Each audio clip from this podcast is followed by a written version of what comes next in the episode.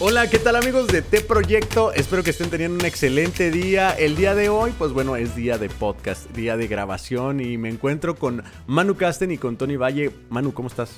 Muy bien, aquí contento después de un buen ratote de grabar el pre-podcast con implicaciones judías y rabínicas con este término. Pero bueno, esperemos que nuestro editor no tenga problemas de cortar el pre-podcast de este episodio. Así, así, sin nada, sin anestesia. Así como va, que salgas, que esté, que se quede lo que se tenga que quedar nomás de este episodio. Muy bien. Tony, ¿cómo estás? Muy bien, muy contento de, juntarme con ustedes porque así nos juntamos la gente de ahora a través de las computadoras, no como aquellas personas que siguen usando muy, eso es muy 2019, ¿no? Claro, es muy 2019. se quedaron atrás en el 2018 como la gente que se siguen viendo en persona, qué cosa tan rara. Oye, en el 2006 ya había mensajes SMS, sí, ¿no? Por lo sí, y en el 2000 mi hermana fue a París. Ah, güey, sí, entiendo. Esa relación. sí, sí, recuerdo, güey.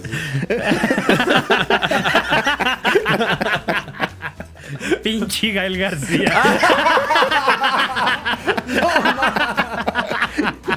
Pinche Ricky Martin en las revistas. Pero bueno, güey, tranquilos. Veamos qué pasa en el siguiente día, güey. Total. A lo mejor pasa un pato. Güey, pues escucha, si la neta no entendiste nada de esto. Es que estás muy chavito. estás muy, muy chavo, güey, la neta. Y quien sí entendió las referencias, por favor, háganoslo saber. Y no sé, le regalaremos un kilo de café de Coatepec o algo así. No sé. de algo muy representativo de, esta muchacha de la que hablamos. Claro, claro. Sí, sí, sí. Ya, hemos hablado de eso. Es Coatepequeña. Este, es Coatepequeña.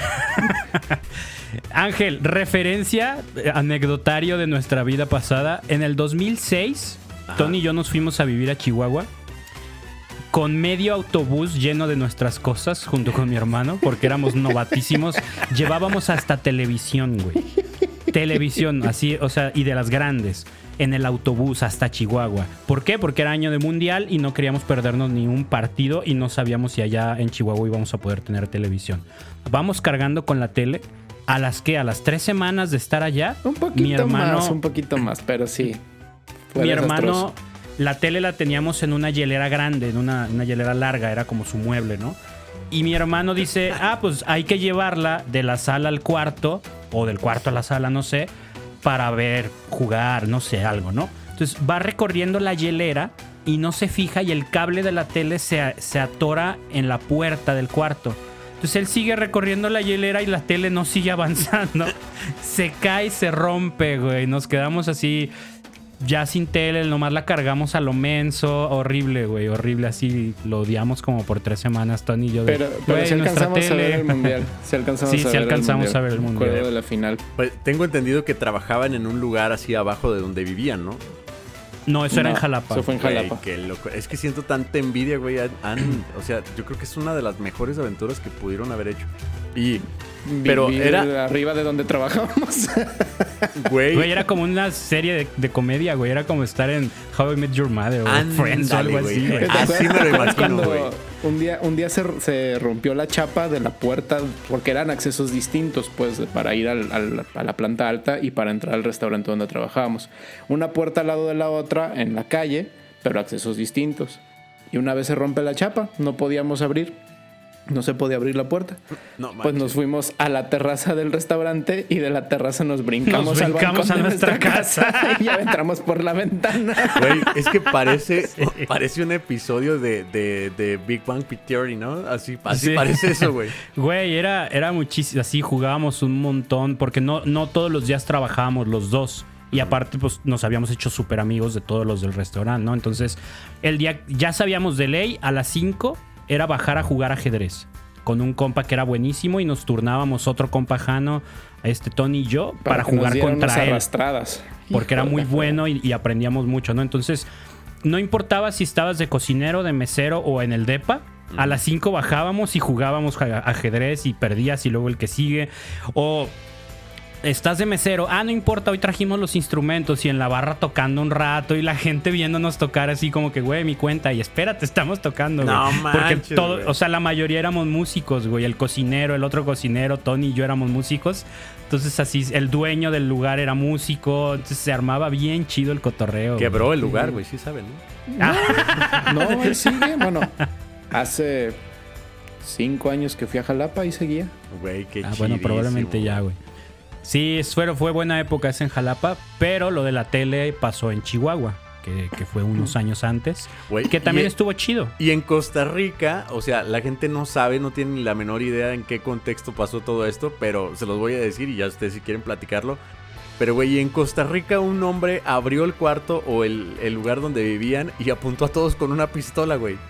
Yo ahí no estaba. Yo ahí me deslindo de toda responsabilidad. Oigan, yo no fui era- a ese viaje en particular. Era una pistola de verdad y el vato lanzando palabras antisonantes apuntaba a todos con una pistola. Las palabras Sí, sí, sí. antisonantes era de Tim Marín de doping, güey. ¡Ah! ¡Esdrújula!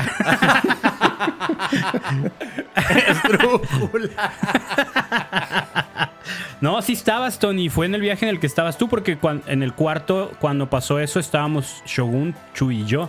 Ah, es verdad. Nomás en que el yo que no estabas, yo tú no vivía vivías ahí. en esa casa, pero sí estabas acá con- en, en el viaje. cierto, es cierto. En el viaje que no estuviste fue la primera vez que fuimos a Costa Rica que nos tocó que nos apuntaran con una pistola, pero en el bar donde En trabajábamos. Año Nuevo, ¿no? En Año Nuevo. Sí. Que, güey, el, el- así un, un vato se puso loco y sacó pistola ahí en medio del bar y nos empezó a apuntar a todo mundo, porque aparte hubo un pleitazo y uno de nuestros amigos con los que íbamos, este Chuy, se le cuelga a un güey así como para detenerlo y el güey de película. El güey se echa para atrás hacia el, hacia el vidrio para estrellar a nuestro compa. Lo bueno es que no reventó el vidrio, güey, pero le puso un golpe durísimo en la cabeza. Y luego otro súper fuerte, así neta, de cómics, güey.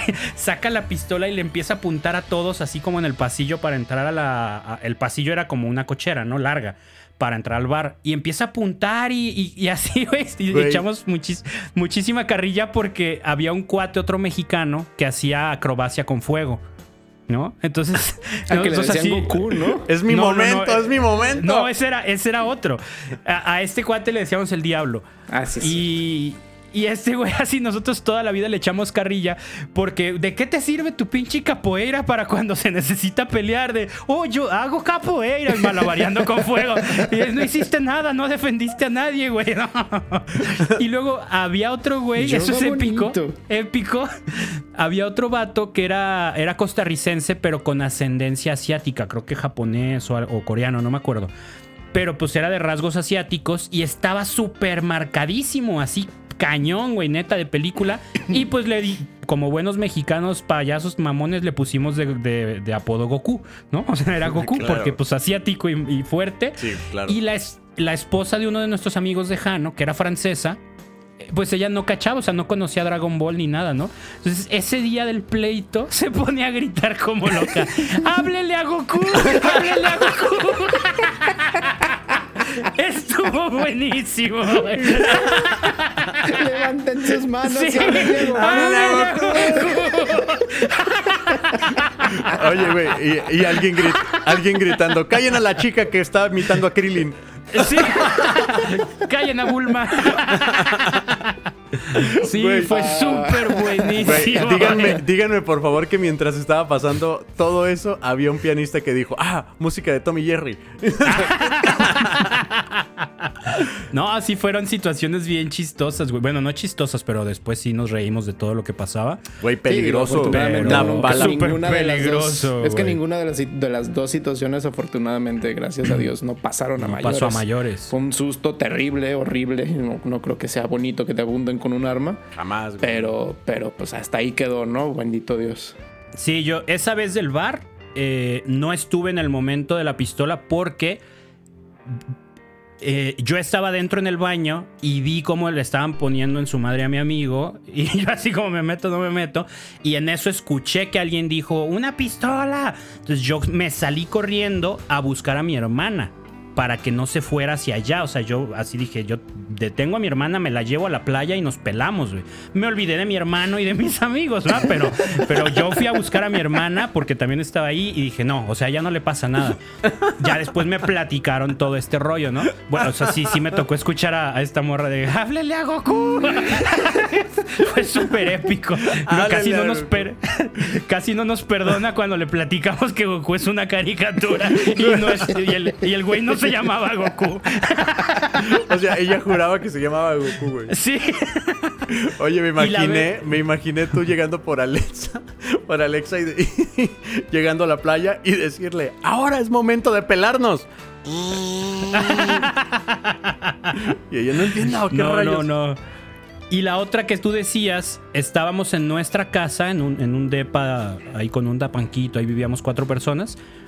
Y el conjunto de departamentos, que también nosotros ahí vamos a meternos a la boca del lobo, el conjunto de departamentos le decían en la ciudad, bueno, en el pueblito, le decían casa crack. Ya te, ya te imaginarás por qué. Claro. Siempre llegábamos ahí porque eran los, los departamentos más baratos, ¿no? Entonces, un día estábamos ahí en el DEPA, había uno, estaba el nuestro, salías y había la estaba la puerta del otro, del de enfrente. Y estábamos ahí cotorreando y de la nada un vato abre la puerta y nos apunta con la pistola a Chuy, a Shogun y a mí, que éramos los tres que vivíamos ahí. Y ¿dónde está? No sé qué, ¿dónde está fulanito? Y que no sé qué, nos empieza a gritar. Yo estaba en la, en la cocina, Shogun estaba en la cama, o al revés, no me acuerdo. Y Chuy estaba ahí junto a la puerta, lo agarró como que saliendo del baño, algo así. O sea, le tocó luego, luego la pistola. Y los tres pálidos de, no, güey, aquí no vive, güey. Sí, ¿dónde está? Que no sé qué, súper drogado el vato. Y, no nos dejaba de apuntar. Y el, la neta, o sea, en el momento nos pareció muy buena decisión. Ya después dijimos, güey, eso pudo haber salido súper mal. Porque Chuy le dice, ¿a quién buscas? A fulanito de tal. Ah, él vive aquí afuera.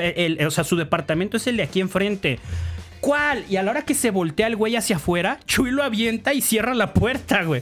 O sea, el vato pudo haber volteado y disparado y alcanzaba a darle a Chuy atrás de la puerta, ¿no? O sea, y pudo haber tirado la puerta y entrado. Y no, o sea, cerró la puerta Chu y nos escondimos atrás de la barra de la cocina. Y ya al rato escuchamos que el güey se bajó. O sea, le estuvo tocando en la puerta al otro depa, nunca le abrieron. El güey se bajó, dio dos tiros al piso allá afuera en la tierra.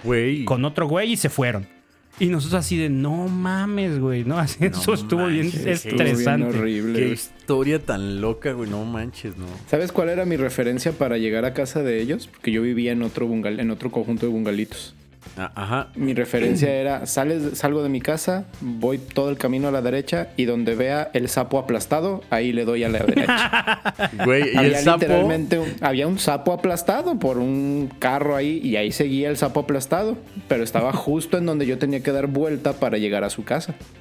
No, y luego las calles allá no tienen nombre ni no, pues es un pueblito súper chiquitito. Absolutamente nada.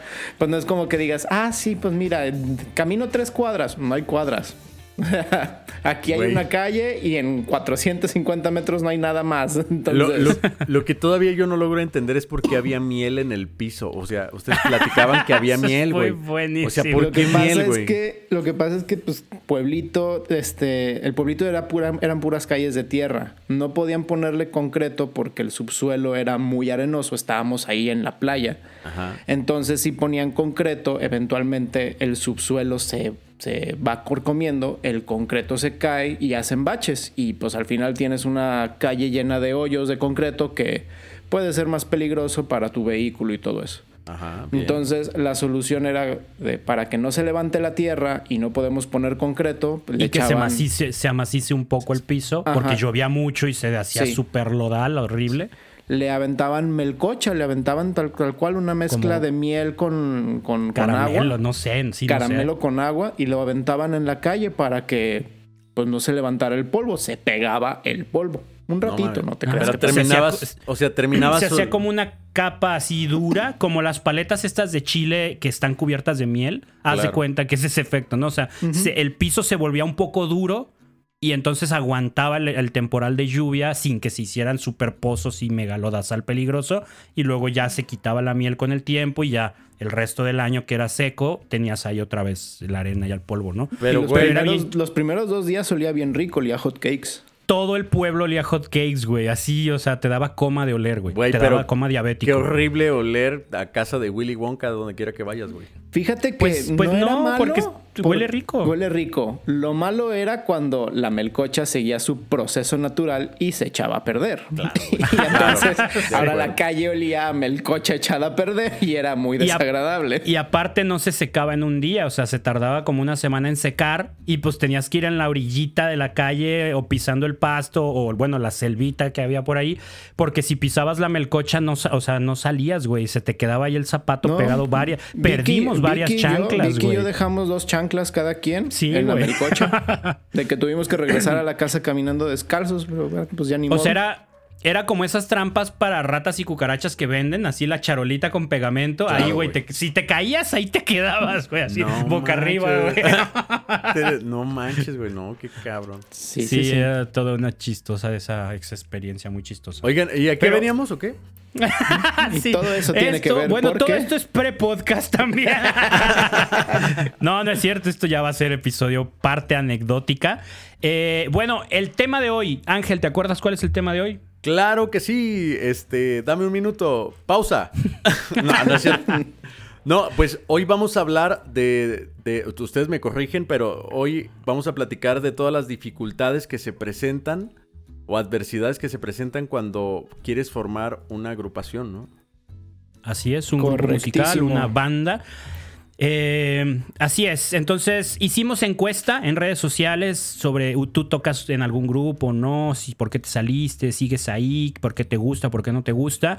Entonces, me gustaría, si les late, si me lo permiten mis compañeros, presentar los resultados de la encuesta y sobre eso nos vamos com- comentando con nuestra experiencia, que, que bueno, los tres hemos compartido agrupación.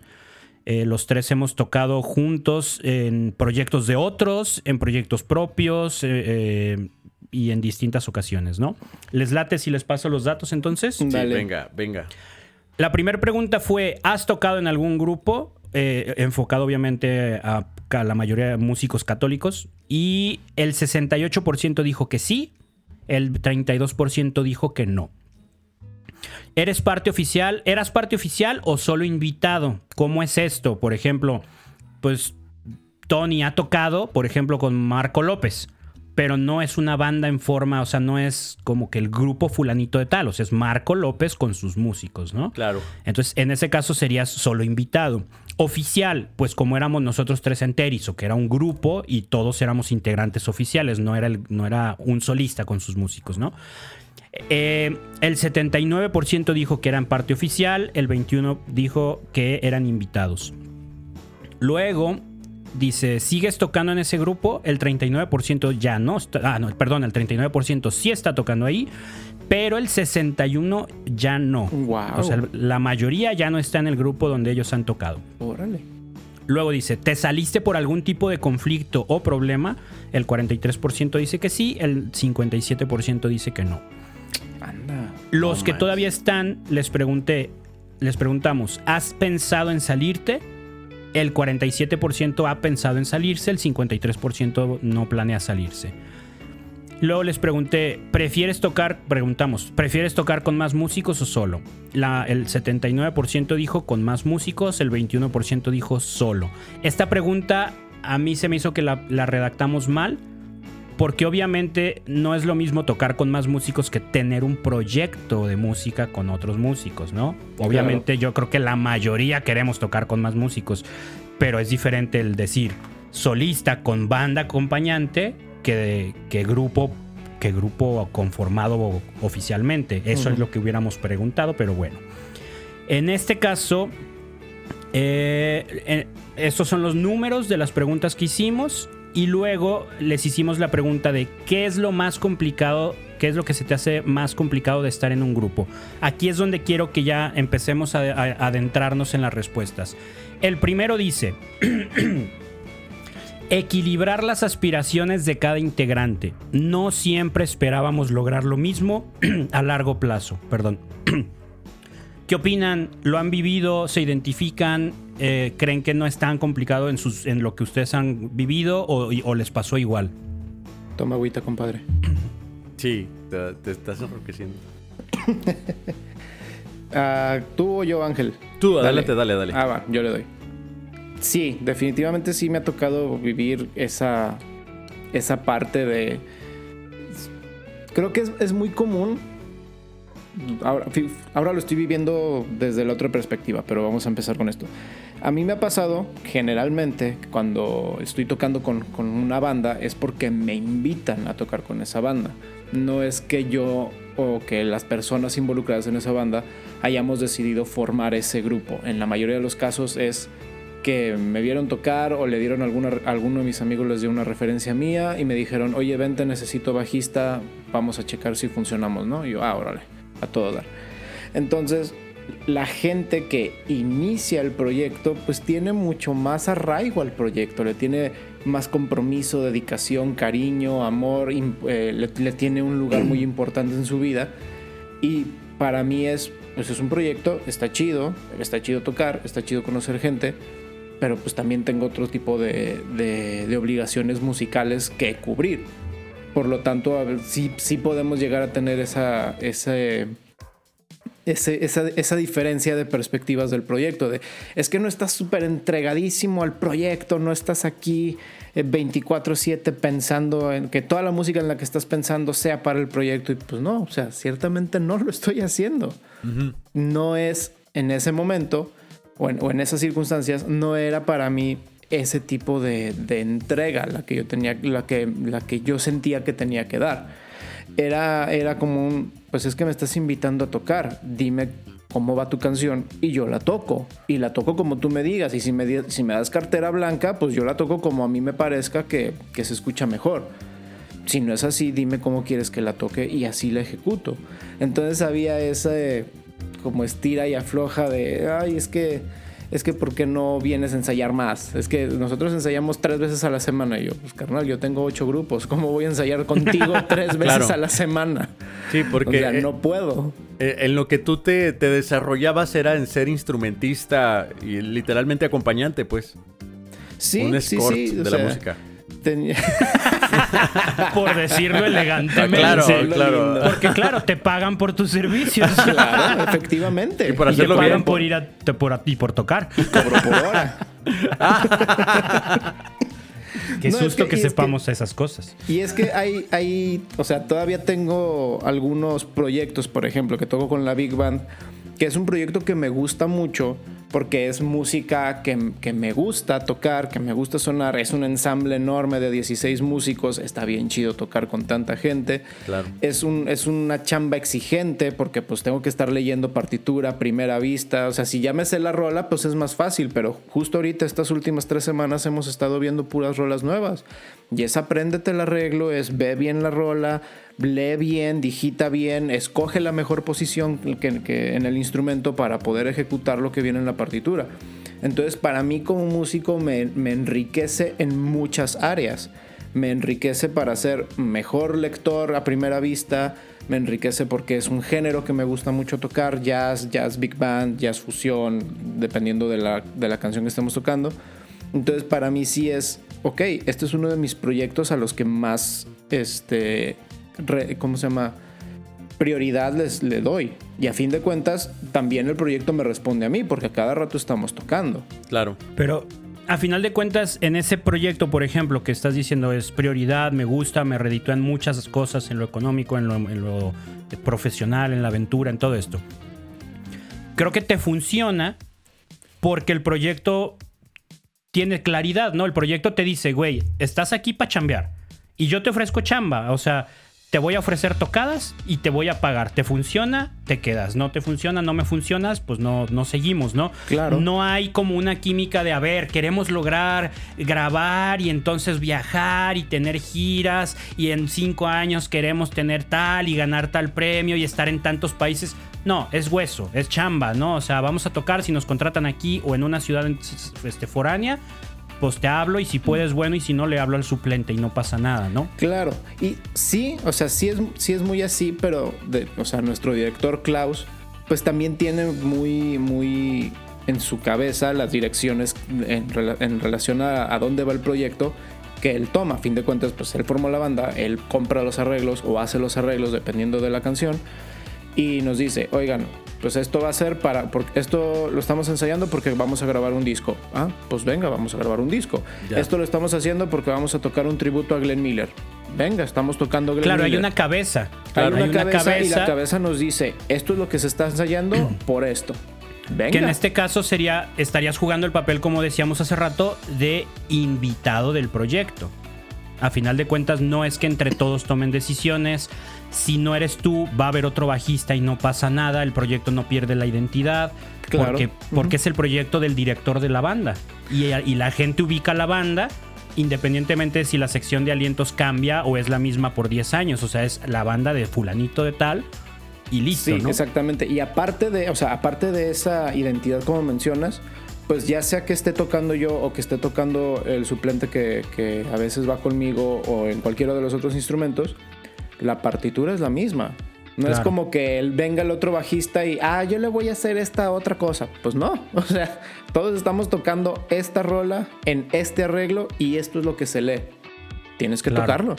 En ese tipo de proyectos se facilita mucho el, el pues no es tanto congeniar o no. O sea, si a ti te late lo que el director propone, pues te acoplas y padrísimo. Si no te late, pues te, te vas y listo, ¿no? No hay conflicto porque no es tu proyecto, no, no, no te están exigiendo algo que no te remuneren. Te, te, pido que vengas a tantos ensayos, te pido que asistas a, tantas tocadas y te pago tanto, ¿no? O sea, ya hay un acuerdo previo que como músico funciona, ¿no? Claro. Y por ejemplo, en el otro, en el otro espectro tuve una, banda de, de gypsy y, rumba flamenca. Mm. Y esa banda sí era de, o sea, el, guitarrista que la formó era su proyecto, su bebé, el, cuate toca muy bien, pero es un, señor que toca, este, ¿cómo se, cómo dice esto? Empíricamente no tiene estudios, no tiene formación, no es una limitante, en, toca muy bien, pero por lo mismo nunca se ha dedicado como profesión a la música. Él hace otras cosas, creo que hace es electricista e impermeabilizador, si recuerdo bien. Pero entonces este proyecto era su único desfogue en el aspecto artístico musical. era su proyecto, su concepción del proyecto, su visión y era con de alguna manera su bebé. Entonces era de, ¿por qué no? Es que ¿por qué no vienes a ensayar todos los días de ensayo? Es que ¿por qué no vienes a, ¿por qué no vienes a, vamos a tocar a las 8? ¿Por qué no estás aquí desde las 4 de la tarde haciendo el montaje? ¿Por qué no te fuiste a las 12 de la noche recogiendo? Es como que, perdón, brother, pero me contrataste para tocar. No me contrataste para para, para, ser una banda de hermanos, de compas. No, me contrataste para ser el stage manager, ni para ser el ingeniero de sonido, ni para ser el, el este, ¿cómo se llama? El roadie, o sea, no me contrataste para eso.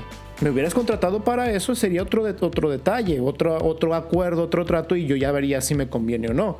Que a fin de cuentas he trabajado de roadie. Pero me contrataste para tocar y yo vengo a tocar.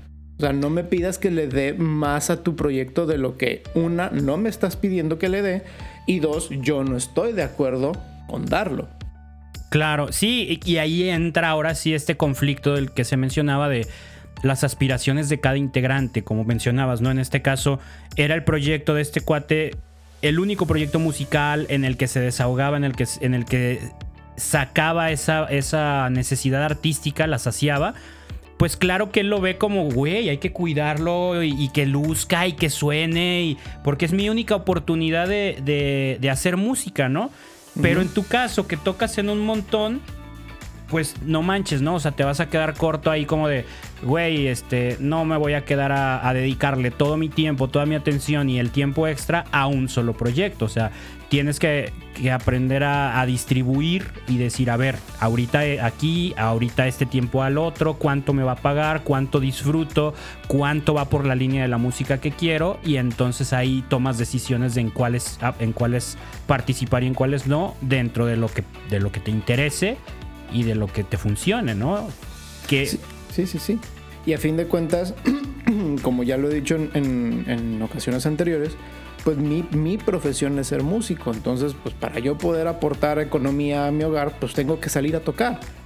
Y, no me considero un, un, huesero tiburón. Es como así como que ah, yo ya tengo una chamba para este sábado, pero si me hablas para una que me dé más lana, me, lo, me voy por otra. La verdad es que no, así no me gusta trabajar a mí, yo trabajo bajo mi agenda. Ya lo tengo agendado, ni modo, si es a la misma hora o si no se puede complementar en, en cuestiones de horarios, pues ni modo, no puedo ir a una aunque me ofrezcan más lana. Para mí es un código personal de ética de trabajo este, y así me manejo pero pues también tengo que buscar la mayor cantidad de tocadas que puedo a la semana para poder tener una buena, un buen ingreso y una buena economía en el hogar. Y ahí, por ejemplo, en, estamos hablando de dos proyectos que a final de cuentas eh, estás como de invitado, ¿no? Eh, la Big Bang, estás de invitado, te funciona muy bien, eh, sacia tu, tu, necesidad artística con lo que ofrece, con lo que hacen, te reditúa económicamente. Y está el otro en el que también eras invitado, pero con condiciones que no te funcionan, ¿no? Entonces, ¿cómo te ha ido o cómo has manejado la parte en la desde la otra perspectiva en la que eres integrante del grupo, en la que sí en un, en un proyecto en el que tomas decisiones, en el que aportas creativamente, en el que no eres un invitado?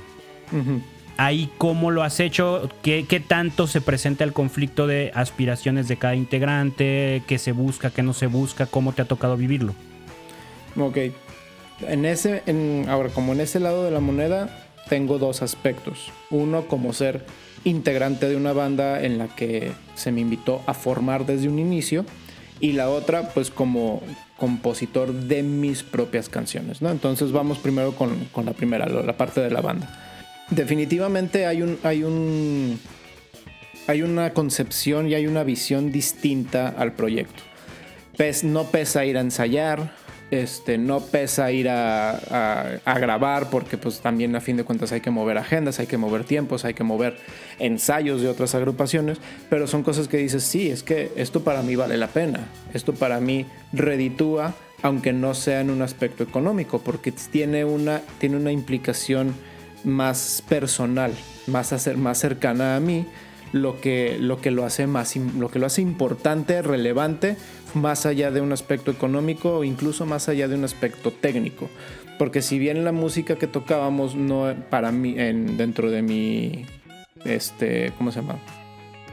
De lo que me tocaba hacer como bajo no era complicado, no era algo que fuera retador eh, en cuestiones de habilidades, era algo que me gustaba tocar, era, era disfrutable, era agradable estar tocando, era muy divertido, me dio de las mejores experiencias de mi vida. Y entonces para mí sí era un poquito más en, el aspecto de, relevancia, pues sí tenía un lugar muy importante, de hecho era, era mi banda más importante, era la que prioridad tenía sobre muchas cosas, tenía que ser algo así tremendamente exagerado para decir, sabes que no puedo ir a tocar con Terizo, tengo esta otra cosa, pero eran, eran aspectos muy, muy puntuales, muy específicos, no era, no era la cuestión del cada día. Y por lo mismo de que era una banda en la que yo tenía una voz, una opinión y todo eso, pues sí, sí había momentos en los ensayos en los que era de, güey, pero es que yo opino A, pues sí, pero yo opino B. ¿Y cómo vamos a hacer para llegar a una cómo solución? Decides, güey, claro. Ajá, ¿cómo vamos a hacer para llegar a una solución? O sea, y obviamente no, no, no, no fueron momentos fáciles. Ahora en este momento de mi vida, después de, de madurar como persona, de madurar como músico, de, madurar como, como, como católico, pues sí, tengo, tengo en la cabeza de que es que ya no se, no se trata de mí, no se trata de ti, se trata de la canción. Tratar a la canción como, un, como una entidad y qué es lo que le favorece más a esa entidad. Fuera de que si es mi idea, la idea del guitarro, la idea del jaranero, la idea del bataco, la idea del cantante, de quien sea, es, eso es lo que más le favorece a esta entidad como canción. Va, si no, ¿qué podemos hacer?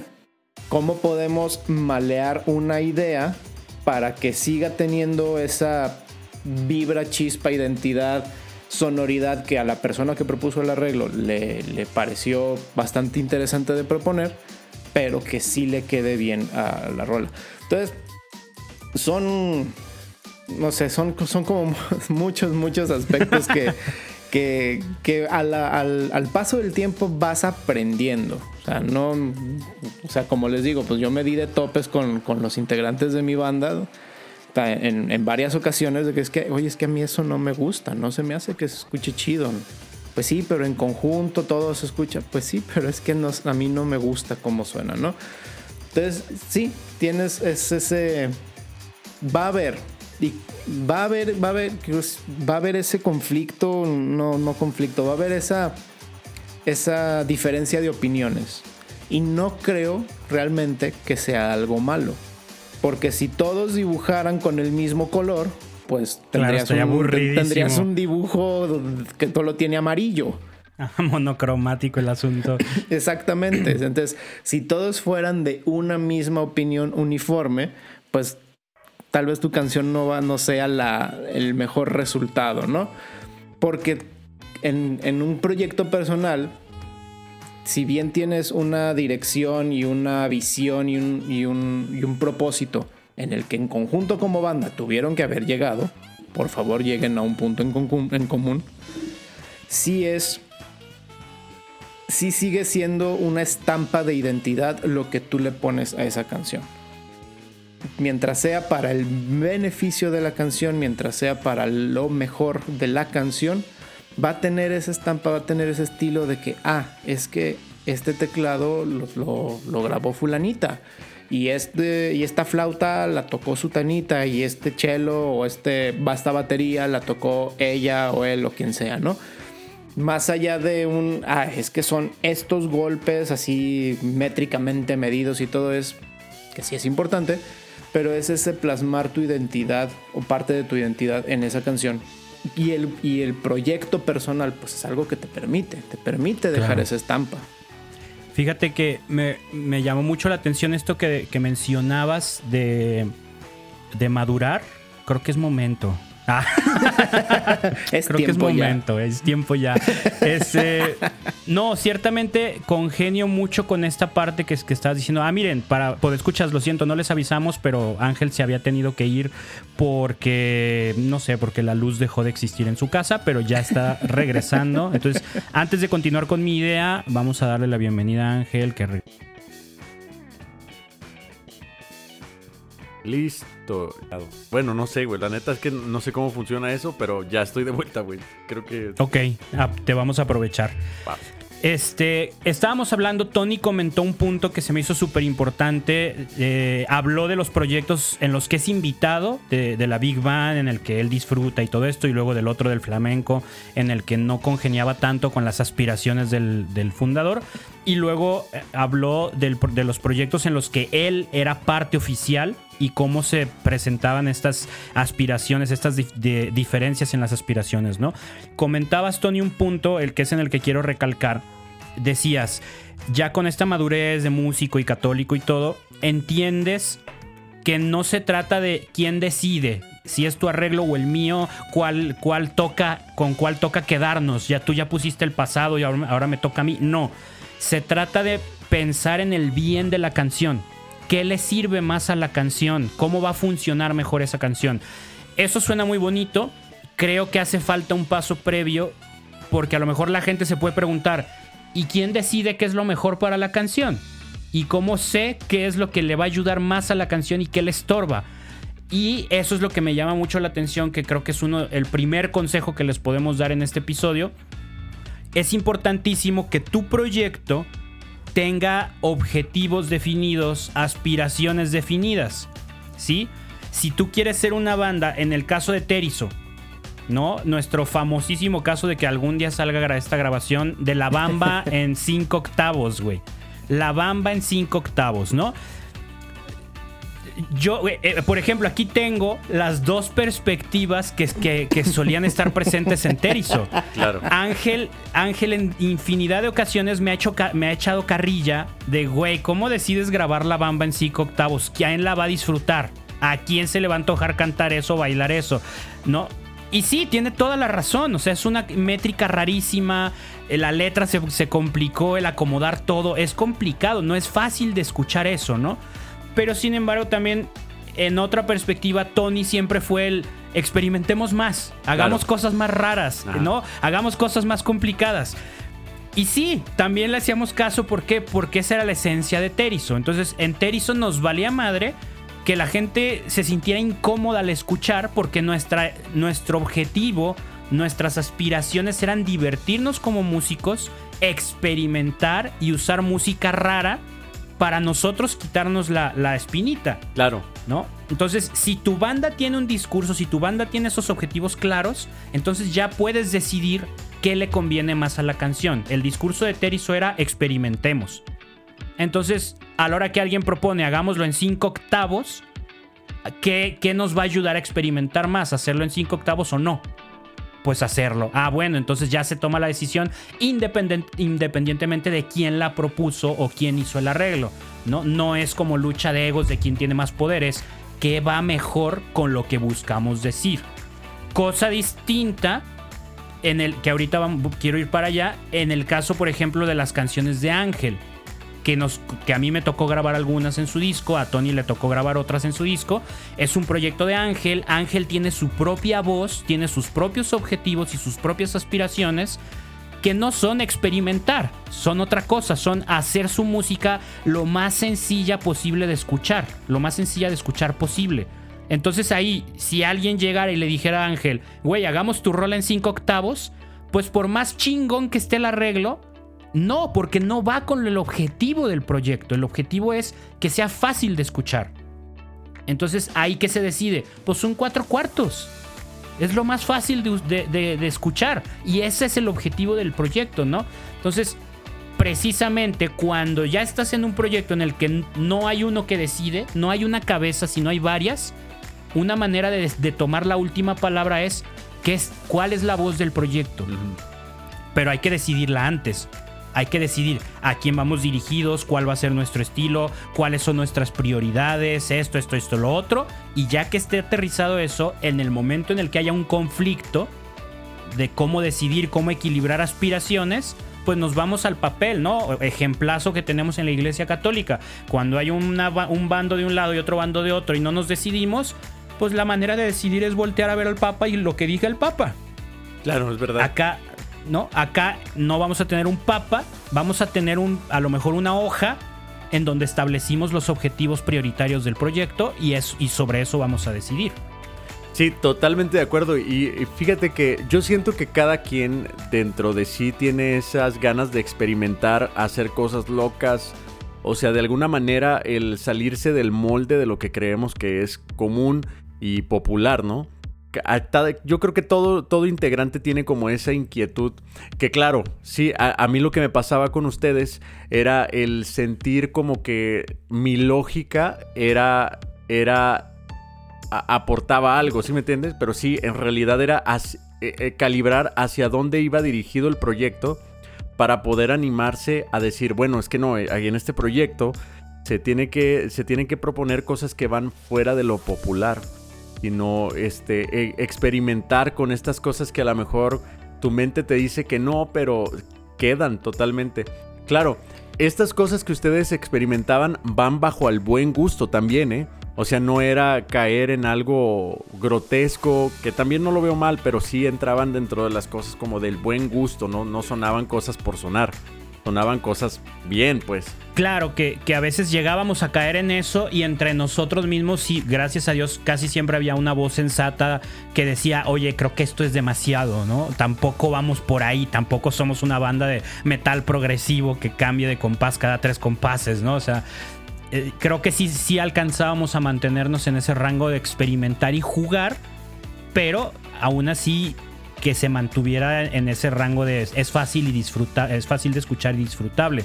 Y con esto ciertamente hago la referencia a, los dos proyectos, pero no quiere decir que, por ejemplo, en tu caso, Ángel, fueras de a mí no me gusta salirme del cuatro cuartos. Incluso en muchos ensayos, ya cuando tú bajabas el, bueno, sí, cierto, estoy en Terizo, aquí me permiten ensuciar las paredes y disfrutar como niño chiquito, tú mismo proponías un montón de arreglos bien chidos que se salían de lo normal, así como que ya entrabas en el juego y, ah, o sea, aquí el pedo es divertirnos, no que suene chido, ¿no? O sea, que sonaba chido, pues. no, sí sonaba bien. Pero sí sonaba bien. O sea, aquí el pedo es divertirnos, no hacerlo comercial. Ándale. Ah, ok. Entonces ya le entrabas y te metías en el rollo, te ponías la camiseta y salían cosas bien interesantes, ¿no?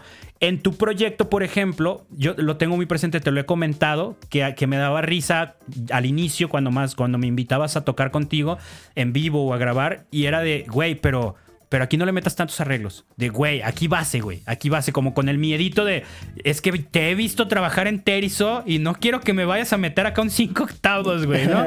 pues claro, si es lo que has visto que hago, pues claro que pues, pues tienes ese, ese, nomás aquí no, ¿no? Pero funciona. La cosa es lo que comentábamos. Si la dificultad, lo que, lo que nos escribieron en redes era, no sabemos equilibrar las aspiraciones de todos, bueno, pues eh, aterricen qué queremos lograr en este proyecto. Porque también muchas veces queremos que cada proyecto en el que estemos cubra todas nuestras aspiraciones. Y a veces no, o sea, a veces con este proyecto voy a cubrir mi aspiración a ser muy creativo y experimentar. Con este otro proyecto voy a cubrir mi aspiración de, ser músico super base de sesión y, que, y obedecer y listo, ¿no? Nomás hay que aclararlo para no tener falsas expectativas y que tú creas que con este, que todo mundo quiere irse de gira y ser superestrella cuando eres el único que quiere hacerlo. Claro, Porque entonces eso es verdad. empiezas a chocar. Eso es cierto. Fíjate que esa parte es muy importante en donde todos en una junta, me imagino, puedan decir, sabes que yo soy mero integrante por mi tiempo, por mi situación de vida. Puede ser que yo ya tenga 39 y otros los chicos tengan 25 y ellos estén en, ahí? están desequilibrado, ¿no? Y tú digas, yo vengo a cotorrear y estos morros vienen a triunfar en grande. Ya saben todos cuál es la posición, la métrica que van a llevar como para para güey, si esto pega, sabemos que no contamos de alguna manera con él porque él está anclado a sus proyectos personales, ¿no? En algún momento me tocó estar en una banda de reggae que se llamaban Los No Me Olvides. Saludo a toda la gente. en donde todos tenían esta variante, güey. Eh, eh, todos tenían sus trabajos aparte. Y eso era meramente. Mera, o sea, el proyecto era meramente. Eh, pues. Pues de recreativo, güey. o sea, era como un centro social. Y tocaban muy bien todos. Y todos decían, es que, güey, aquí venimos a echar la chévere. ¿no? Ensayaron su rola, Simón, y, hasta que pregunté yo, ¿y eh, cuándo, vamos a animarnos a salir de aquí? ¿Cuándo vamos a salir a, tocar? dijeron, no, güey, esto no es para salir a tocar, güey. Esto es lo que venimos a hacer cada fin de semana y... Y, ya listo. Y, me parecía, no entraba en mí, güey. Yo decía, es que cómo se, se prohíben que, o prohíben a la gente que los escuche de esto, güey, sabiendo que suenan perfectamente, suenan muy bien y y su respuesta fue clara, güey. Es que todos tenemos ese mismo objetivo, güey. Nadie tiene la otra dirección, güey. Nadie, nadie. Aquí es nada más vienes, tocas, te diviertes, tomas, lo torreas y ya. Y, dejaban claro que, que, era meramente eso, güey. Que no era llegar a, a, salir, a sacar un disco y todo. Y ensayaban canciones de una manera muy formal, güey. ¿eh? O sea, mandaban las canciones a un grupo y luego ahí nos vemos, ensayaste tu parte, pues no, aquí la damos. O sea, era muy curioso, pero meramente recreativo y todos estaban en un común acuerdo. Eso es lo importante. Acá, por ejemplo, yo tuve la experiencia de tocar con un cantante católico un tiempo y, y por horarios de toda la banda ensayábamos 9 de la noche. Para mí eso ya es la muerte. O sea, yo a las nueve y media, 10 ya me estoy durmiendo. Soy un viejito, güey. Este, y era vernos a las 9 y ya sabes que vernos no es empezar a ensayar, o sea, es vernos, cotorrear, saludar, cómo te va, jijiji, jajaja, conectar y empiezas a ensayar 9 y media, 9.40, ¿no? Eh, ajá, o 10. Y era eso, o sea, ya a las 10 de la noche estabas empezando a ensayar y a este cuate le, es muy sensible, entonces le gustaba mucho saber cómo íbamos, cómo estábamos, cómo habíamos estado los últimos días. O sea, no era de. Y, este, vale madre, de no me importa tu vida. O sea, era muy atento en ese sentido. Y aparte, siempre quería que empezáramos palomeando. Como para agarrar cotorreo, como para conectarnos, no, no entrar directo a la rola. Así de bueno, empecemos a tocar un covercito, improvisar, soltarnos y luego ya darle a las rolas. Y yo cada ensayo hacía un coraje horrible. Porque yo soy muy sistemático de, a ver, vamos a ensayar esta rola, este ensayo, este compás, este arreglo. Ya salió, pasemos al siguiente, ¿no? Para sacarle provecho, porque para mí es muy importante el tiempo de cada integrante. Claro. Porque sé que no es fácil que me lo dediquen, ¿no? Entonces, esa, esa manera de trabajar para mí chocaba durísimo. Las aspiraciones hacia afuera eran las mismas. Pero las aspiraciones en el sistema eran muy distintas. Que ese es otro nivel de desacuerdos, ¿no? Entonces yo era así de, güeyes, ya, o sea, ensayemos. De por sí que empezamos tarde. Y aparte cotorrear y aparte palomear y no, pues no, o sea, terminé saliéndome yo porque toda la banda estaba en ese canal. Todos era de a huevo, vernos, cotorrear, desahogarnos, salir de toda la semana de, la rutina, aquí platicar de lo que no puedo platicar con la gente en casa o con los otros amigos. Y yo así de, güey, yo estoy aquí para tocar. Claro. O sea, yo vengo aquí a ensayar, me voy y sigo con mis actividades, porque si me voy tarde de aquí voy a llegar tarde a la siguiente y, a la otra la corté temprano para llegar aquí a tiempo y, te estoy dedicando el tiempo porque me interesa tu música. Suena muy frío, ¿no? Así como no me interesa tu amistad. No, éramos compas y en los viajes, en las giras cotorreábamos chido y todo, pero para mí era ese ensayo, ¿no? Entonces, incluso si tienes las mismas aspiraciones como proyecto, también hay que ver qué onda con el sistema de trabajo. Porque a veces, como en este caso, era irreconciliable. Yo no aguanté y ¿saben qué? O sea, pues no. Ellos estuvieron de acuerdo, yo estuve de acuerdo y mejor búsquense otro baterista porque a mí no me gusta trabajar así. Y a ellos no les gustaba tener un güey ahí terco que cada ensayo los regañara por cotorrear. Claro, sí, pues es que la idea central pues era atacada, güey. Exacto, ¿no? Entonces, ¿qué, necesidad de estar ahí regañado en tu propia banda, ¿no? Y yo qué necesidad de estar haciendo corajes en una banda que no era mía. Claro, claro. no, y tiene mucho que ver con, con... Esto lo quiero ligar a un, punto que me mencionó Ángel. Tiene mucho que ver con el hecho de conocer a la gente con la que estás tocando. Conocerlos más allá de, de una cara, de un nombre o del instrumento que tocan. O sea, es conocerlos musicalmente, conocerlos un poquito personalmente, sus trayectorias, sus todo eso. ¿Por qué? Porque retomando lo que, lo que dijo Ángel, todo, todos los músicos queremos experimentar. Yo creo que sí. Pero todos queremos experimentar desde nuestra propia perspectiva. Para mí experimentar es componer en nueve octavos. Para alguien experimentar es componer una canción en re bemol. Para mí re bemol es la cosa más común del mundo, porque toco en una big band que usa muchísimo esa tonalidad. Entonces, conocer a la gente con la que estás tocando te va a ayudar a tener una perspectiva de que, hoy vamos a experimentar. Espérate, este güey es progresivo. ¿A qué te refieres? ¿A qué te refieres con experimentar? Porque este güey que es progresivo te va a meter ahí un 10, 16 avos, un compás partido y unos upsteps y unos no sé qué. Y tú dices, güey, güey, experimentar, no sé, vamos a tocar en la bemol. Una canción sin, sin verso, sin coro, ¿no? Claro, una canción tipo Fernando Delgadillo que, vaya de, en su letra de A, al final sin repetir una sola palabra. Entonces, el, conocerlos, el conocerse entre la banda, entre los músicos y sus trayectorias, carreras, aspiraciones, pues va a ayudar a que tengan mucho más facilidad de, poner los puntos en común y los puntos que no estén en común pueden de alguna manera mediarlos un poquito mejor. Sí, de acuerdo, totalmente de acuerdo. Y es que es muy importante el, el, como dices tú, el que se conozcan todos para decir, güey, este, ya sé qué es lo que puede proponer él. Pero sí, ciertamente lo que dice Manu es muy importante. Siempre tiene que haber una cabeza, alguien que literalmente orqueste todo, porque pues como, como, como, este, ¿cómo puedo decirlo? Como elementos que conforman un alimento, no porque haya sal se le va a poner el 100% de sal, o, o no porque haya azúcar se le pone el 100%. O sea, estos ingredientes tienen que ir con como, ¿cómo puedo decirlo? Como, ay, güey. Con su justa medida. Con su justa medida, exacto. O sea, por ejemplo, pues yo puedo decir, güey, hagamos una canción en la, como todas mis canciones.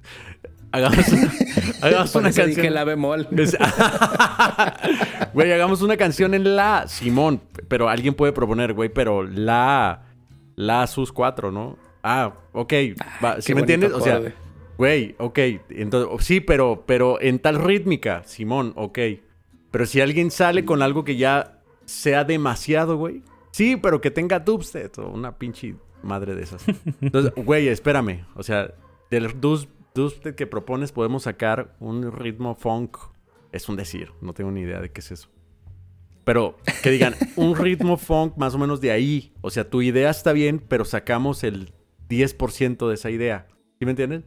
Y de la, de la también era buena idea, pero la tuvimos que modificar porque sí, ciertamente es muy común y tomamos el la sus 4 que es la propuesta B. O sea, literalmente estamos haciendo un alimento que lleva diferentes ingredientes y que cada uno de estos ingredientes debe de llevar la justa medida que se necesita para que tenga sabor, pues. Para el que sea claro. Y justo el otro, la siguiente respuesta que habían dado, ya la estamos abordando, decían conciliar los diferentes puntos de vista, que esa es una de las primeras, de las más, de las cosas que más complican estar en un grupo, ¿no? Lo que ya estamos comentando, el que yo tengo esta idea, pues yo tengo una idea bien diferente y qué vamos a hacer, ¿no? Y a veces es bien complicado porque neta estamos trabajando con cuestiones, no, no son ciencias exactas, ¿no? No podemos decir este es el resultado correcto. A lo mejor para un integrante usar un acorde, una sustitución armónica es lo mejor y para el otro usar el acorde original es lo mejor. Y puede que los dos tengan razón. Entonces, ¿cómo carajos decides? ¿Cómo carajos disiernes cuál vamos a usar, no? En este sentido, creo yo, ustedes me dirán si viví engañado o no creo yo que en Terizo alcanzamos un, buen equilibrio. Eh, ya nuestras etapas finales, ¿no? De, de. ¡Ay! Los dos voltearon cada quien para un lado, güey. Esto se va a ver bien chido en el video. Lo voy a usar para algo, güey. Le hicieron así cada uno para el otro. Como de, güey, que se vaya la luz, güey. Ah, que por cierto, que ya volvió, ¿eh? Por cierto, ya volvió la luz. Ah, bien. Este, creo que en Terizo llegamos a, alcanzar una buena relación de, a ver, tú estás proponiendo esto y yo estaba proponiendo esto. ¿Qué, ¿Qué, va a ser lo mejor? Y lográbamos experimentar, ¿no? En este caso, por ejemplo, Tony siempre era de, de buscar que las armonías fueran más ricas. Yo soy muy básico para mis armonías. Y a veces era de, oye Tony, a ver, ¿qué otro acorde le podemos meter? ¿Qué, qué otra secuencia? ¿No? Y ya él proponía algo y era así de, ay, güey, está demasiado experimental este pedo, güey. está bien Claro, güey. Y entonces ya era como que este sí, este no, este sí, este acorde no. Y ahí hacíamos ajuste. O yo experimentaba mucho en rítmicas de, y aquí le hacemos un esto, y aquí un parón acá, y aquí coordinamos un escalancito de primero tú, luego yo, luego yo, y ya Tony o Alex me decían de, güey, no, o sea, está ya muy saturado de arreglos, esto, aquello. O sea, creo que la clave para que funcionara, para que nos sintiéramos con, esa plenitud de decir, güey, aquí me dejan experimentar, no estoy haciendo lo que siempre dice el otro y siempre estoy haciendo lo que dice el otro, fue entender, ¿no? O sea, como bajarle la aspiración de, a ver, no es mi proyecto y no de, o sea, no, mi, mi plenitud artística no depende de este arreglo, que muchas veces antes sí nos pasaba que este acorde, no, güey, porque no, porque yo me lo imaginé diferente. pero suena bonito, me vale que suene bonito, yo lo imaginé diferente y no. Y ya el otro, pues, apechuga y bueno, pues no, no quiere, ¿no? Pero eso desgasta, o sea, con el tiempo, ay, güey, ya nunca, nunca quieres proponer o tocas ya enfadado porque tus ideas no se respetan, no se reciben. Entonces, entender que una canción es eso, es, es una canción y si en esta no quedó el arreglo que quieres, no pasa nada en otra vas a tener chance y del otro lado entender que no pasa nada si, si cedes y dejas que el arreglo de este güey quede, tampoco no, no se acaba el mundo. Creo que eso es vital para esta onda de conciliar los puntos de vista, ¿no? Y volvemos a lo mismo, es saber cuál es, o sea, entender, saber cuál es el mejor, eh, la mejor opción para que la canción brille más para que la canción luzca más, para que tenga un mejor resultado, una mejor presentación, una mejor aceptación, si es lo que como banda estás buscando. Entonces, conoce tu proyecto, conoce a los músicos con los que estás integrándolo y conoce a tu proyecto. Simón, justamente, y, eh, volvemos a lo mismo, ¿no? es bueno que haya un cocinero que diga, chido, tu idea está bien, pero vamos quitándole tanto, que no sea, que sea una pequeña dosis, sino una dosis completa porque si no vas a ver a, todo eso. Y es que cuando vas conformando, vas eh, escribiendo una canción así, como en grupo, sí es muy notorio y suele pasar que un arreglo, o sea, llevas ya una estructura completa y un pequeño arreglo puede llegar a darle otro sabor diferente a toda la canción. O sea, y no y ese arreglo no puede aparecer en todas partes, más bien a lo mejor aparece en la parte final, pero sí le da un sabor específico que tú puedes llegar a decir, creo que el resultado que estábamos buscando no era este sabor. Entonces cambio totalmente, cambio totalmente la, idea y, y, seguimos retomándola toda. Sí creo yo que es necesario que exista un chef, un cocinero, un, o sea, y que todos los demás puedan decir, ¿sabes qué? Tienes razón la cabeza. Todos necesitamos tener una rata chef en la cabeza. un pinche La cosa ahí, por ejemplo, ahí eh, se presenta esta dificultad, Ángel. ¿Qué pasa cuando no lo hay? O sea, tú dices, lo ideal es tener una cabeza que dirija. Eh, en el caso de Terizo, en el que convivimos los tres, podríamos decir que la cabeza era yo. Sí, claro. Correcto. Pero rara vez yo tomaba la última decisión. En general tomábamos decisiones grupales, o por lo menos eso espero, creo que, que pasaba. A lo mejor ustedes vivían bajo el yugo de mi poder y nunca me di cuenta. Eh, pero en, una, en un proyecto que estés, que, que literalmente, o sea, que técnicamente esté equilibrado el poder y la toma de decisiones ¿cómo llegas a decidir si no hay una cabeza? ¿O, ahí tú qué propones? ¿Cómo, o, cómo visualizas esto que tú estás diciendo de que haya siempre una cabeza? Es que la cabeza puede ser la dirección a donde todos van dirigidos, es decir... Ah, ok, no necesariamente una persona. Sí, o sea, puede ser que lo que diga la mayoría, porque en realidad yo siento que eso puede funcionar. Es, decir, que, oigan, ¿o qué opinan todos? Yo digo que esto y el otro. Es que mira, es un ejercicio, siento yo que es de, de muchas virtudes ahí, ¿eh? Como de humildad, de humildad, de decir, güey, mi idea era, era buena, pero la mayoría dice que no y, yo... De desapego, sí. Y en realidad es un grupo, o sea, cuando hablamos de un grupo, de una agrupación, quiere decir que estamos caminando en grupo, güey. Claro. O sea, es como, como, de, como si... Eh, eh, eh, o sea, por ejemplo, si el tal arreglo no funcionó, pero sí oye chido, sí, güey, pero a los cuatro integrantes más no les gusta la idea porque creen que el sentido, la, identidad no es por ahí.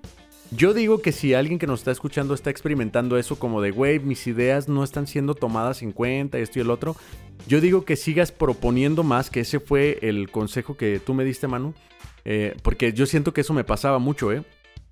Yo decía, es que, güey, como que no, no doy. Propongo y no doy. Propongo y no doy, güey. Y, me dio, me ayudó mucho la constancia al proponer, porque conforme vas eh, proponiendo, vas entendiendo el proyecto. Claro, vas, vas puliendo tu oferta de, ah, ok, esto no lo aceptaron porque estaba muy comercial. Esto no lo aceptaron porque ya lo hicimos en otras. Esto, entonces empiezas a buscar el hueco de, esto no se repite, esto queda exactamente donde estamos, ¿no? Exacto, güey. Tarde o temprano llega una propuesta que la banda va a decir, ah, huevo, qué buena idea, güey. Y de ahí surgirán más. Un, ejemplo muy tonto, pero eh, tengo un amigo que, me que yo le decía, güey, ¿cómo aprendiste a hablar inglés tan rápido? Güey, hablando hablando. Así de fácil. Y es, es un idioma justamente el que se tiene que hacer en el grupo. Ah, of course. Pero en el grupo yo notaba que era un idioma, güey. No eran, no eran simples propuestas, era un idioma, güey. Porque ya todos entendían la, la, este, la identidad del grupo, güey. Claro. ¿Sabes qué creo yo que puede ayudar? Más bien, no creo, sé que puede ayudar, me ha tocado vivirlo cuando tienes esta disyuntiva de si poner un arreglo o poner el otro o simplemente eliminarlo y todo, graba en ese pedazo. Ahorita hay unas maneras muy sencillas de grabar, o sea, porque hasta tu celular con, con, ¿cómo se llama? Con, conectado con el manos libres te da, el microfonito del manos libres te da cierta nivelación para que puedas tener una grabación. No, obviamente no vas a grabar, no vas a lanzar eso a, tus plataformas digitales, es para tu referencia. ¿Por qué? grabas el pedacito donde está el arreglo y grabas una segunda toma en donde no está o donde está el otro arreglo en propuesta, lo que sea. Ahí los dejas. Y al día siguiente, con oídos frescos, con, con cabeza despejada, con, con más, con, en otro entorno, en otro ambiente, escuchas con, con atención, con conciencia cada uno de los arreglos y vas a tener un poquito más de claridad de decir, ¿sabes qué? Sí, este es mi arreglo, pero sí, suena más chido el otro. O sí, este es mi arreglo, pero suena mejor que no haya nada ahí. eso te va a ayudar a tener un poquito más de... Sobriedad. es, que, es que tú mismo, te va, tú mismo vas a tener una segunda opinión de lo que propusiste. El hecho de escucharlo ya grabado, no ejecutado. O sea, ¿cuántas veces no nos ha pasado el que de repente estás tocando, estás, llevas mucho tocando, llevas mucho grabando, este, ensayando y todo, y de repente te grabas un ensayo y dices, güey, ¿a poco así sonamos? sí. Ah, que a veces es para bien y a veces es para mal, sí, ¿no? Sí, sí, sí, sí, puede ser para cualquiera de los dos lados.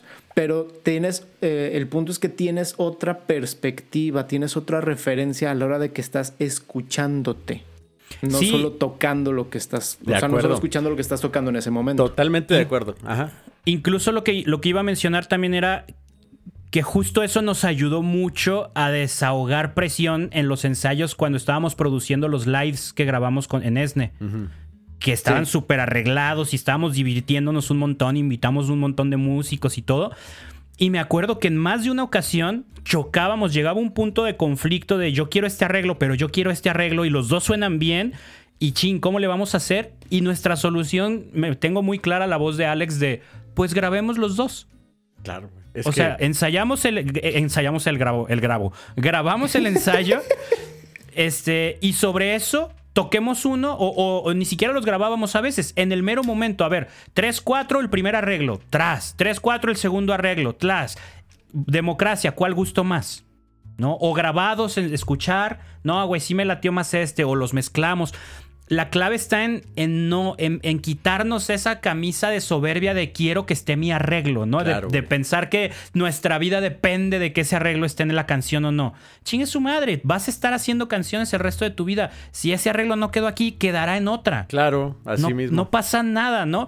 Y como decía Ángel, avanzar en grupo, eso se me hizo bien porque eh, eh, me quedaba esa duda que decías, es que debe de haber un cocinero, pero cuando no lo hay, ¿qué onda? Bueno, el cocinero va a ser el papel escrito, el cocinero va a ser el consenso previo de esta banda busca esto. Entonces, sobre eso vamos a escoger la democracia, preguntar, yo qué sé, ¿no? Pero que siempre haya un norte hacia donde apuntar. Fíjate que, que eso que estaba diciendo Tony, yo creo que es lo ideal y también lo que estabas complementando tu mano como de lo que proponía Jaso de grabarlo y escuchar las dos versiones. A mí me funciona mucho eso por la mañana. Literalmente, cuando me despierto, lo primero que hago es escuchar esas dos o tres ideas y ahí es donde emito el juicio. A mí me funciona. ¿Por qué? No sé si es porque, eh, eh, no sé, a lo mejor como que mis ideas están nuevas, son de hoy y digo, a ver, venga, pero sí es necesario descansar el ensayo, porque puede ser que esta idea surgió a base de muchos intentos y existe este mal que también podemos llegar a encontrarlo en los estudios, en donde haces tantas tomas que dices, por mi vida que ya quedó, güey.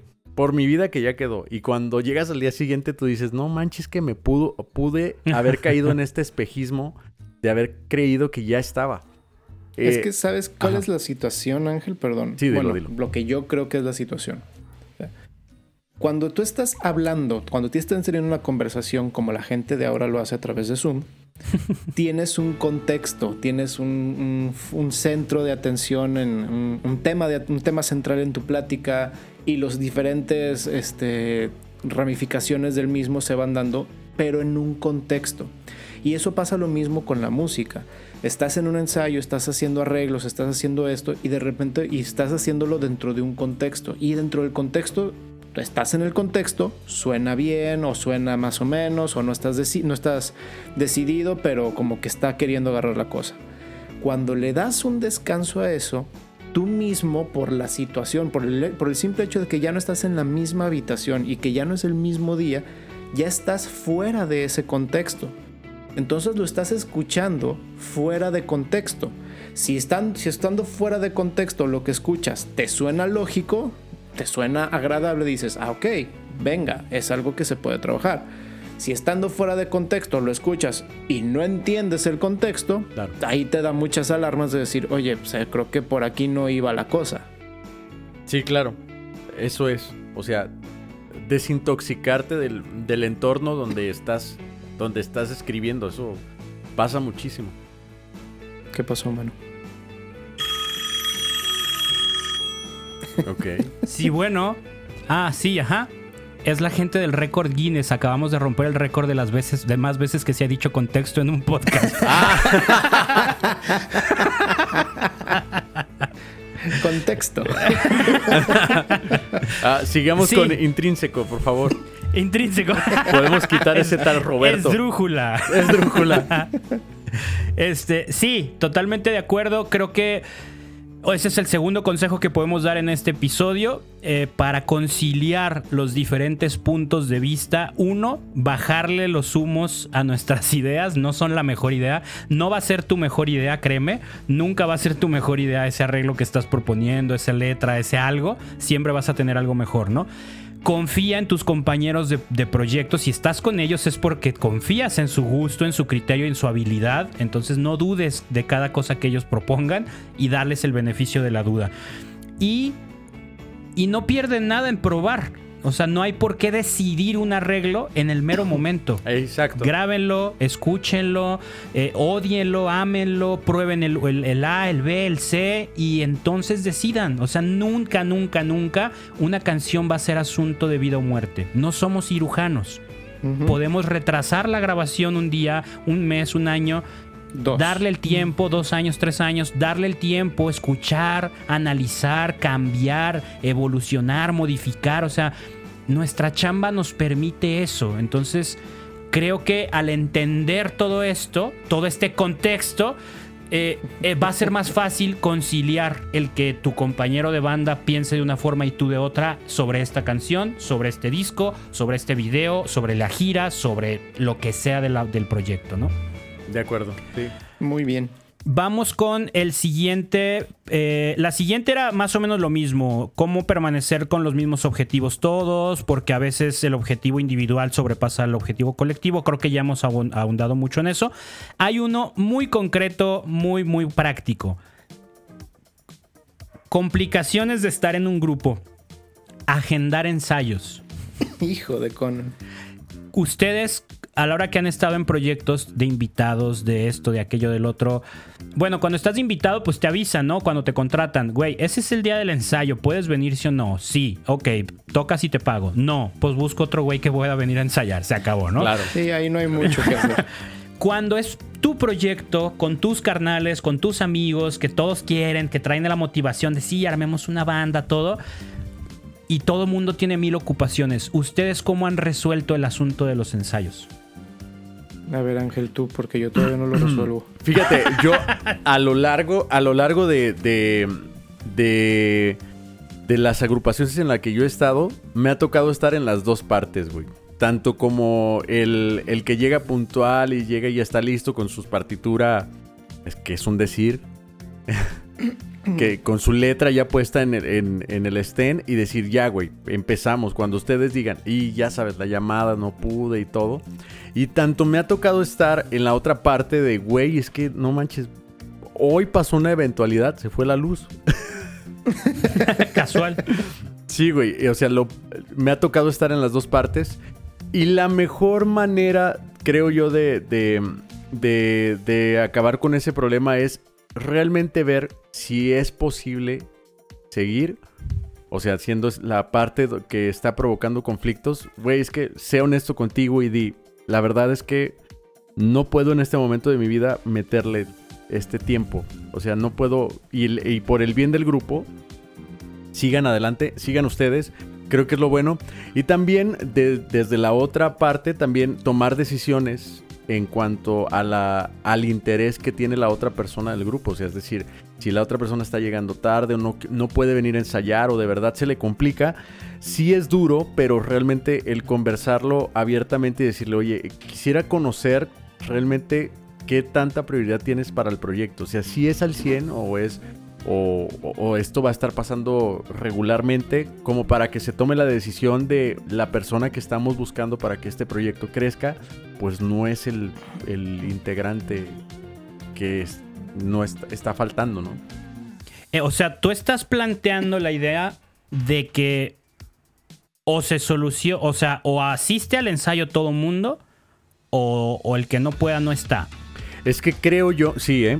Sí, o O sea, sea, no habría, no habría otra variante. ah, partiendo de, o sea, de lo que según tu, tu opinión, no consideras que hubiera otra variante que pudiera funcionar para un proyecto de música? Probablemente sí, pero creo que sería lo que yo aplicaría en, en un proyecto en ambos lados. O sea, porque, pues sí, por ejemplo, eh, eh, es un decir, ¿no? Que faltó el tecladista. Eh, y sientes que es, en todo el ensayo falta esa parte. Y después, cuando ya en el siguiente ensayo ya están todos, sientes que al otro sí se, le faltó estar. ¿Sí me entiendes? Como de, híjole, sí avanzamos nosotros en el ensayo, pero siento yo como que sí te faltó estar.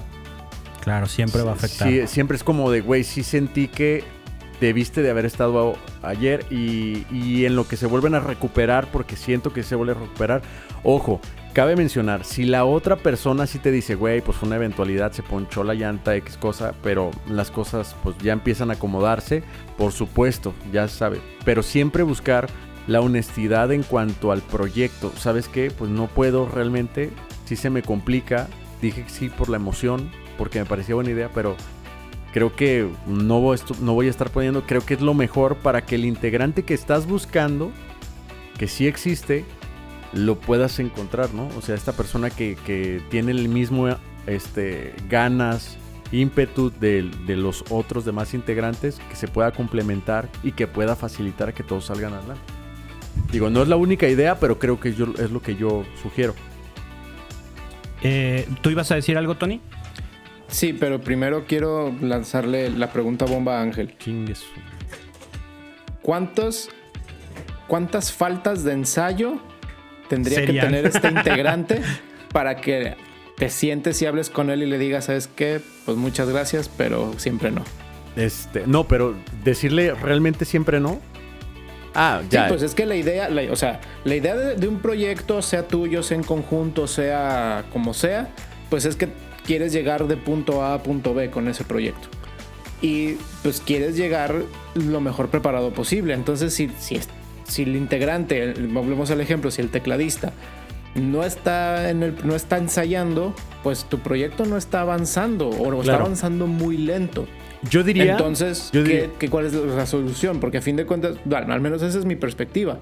Si es un proyecto que es mío, personal, que yo inicié, independientemente si es individual o si es en grupo, y quiero que llegue a, a, a, la, a donde lo estoy prospectando, pues sí voy a decir, oye, o te pones las pilas o gracias por participar, tan amigos como siempre, claro, no, claro. O sea, no hay resentimientos, no hay broncas, pero sí voy a buscar otro integrante que pueda cubrir las necesidades que, que, que, tu espacio no estás, no estás cubriendo. Sí, fíjate que antes de decirte el número, dijiste algo muy importante, sí, nunca llevarlo a lo personal.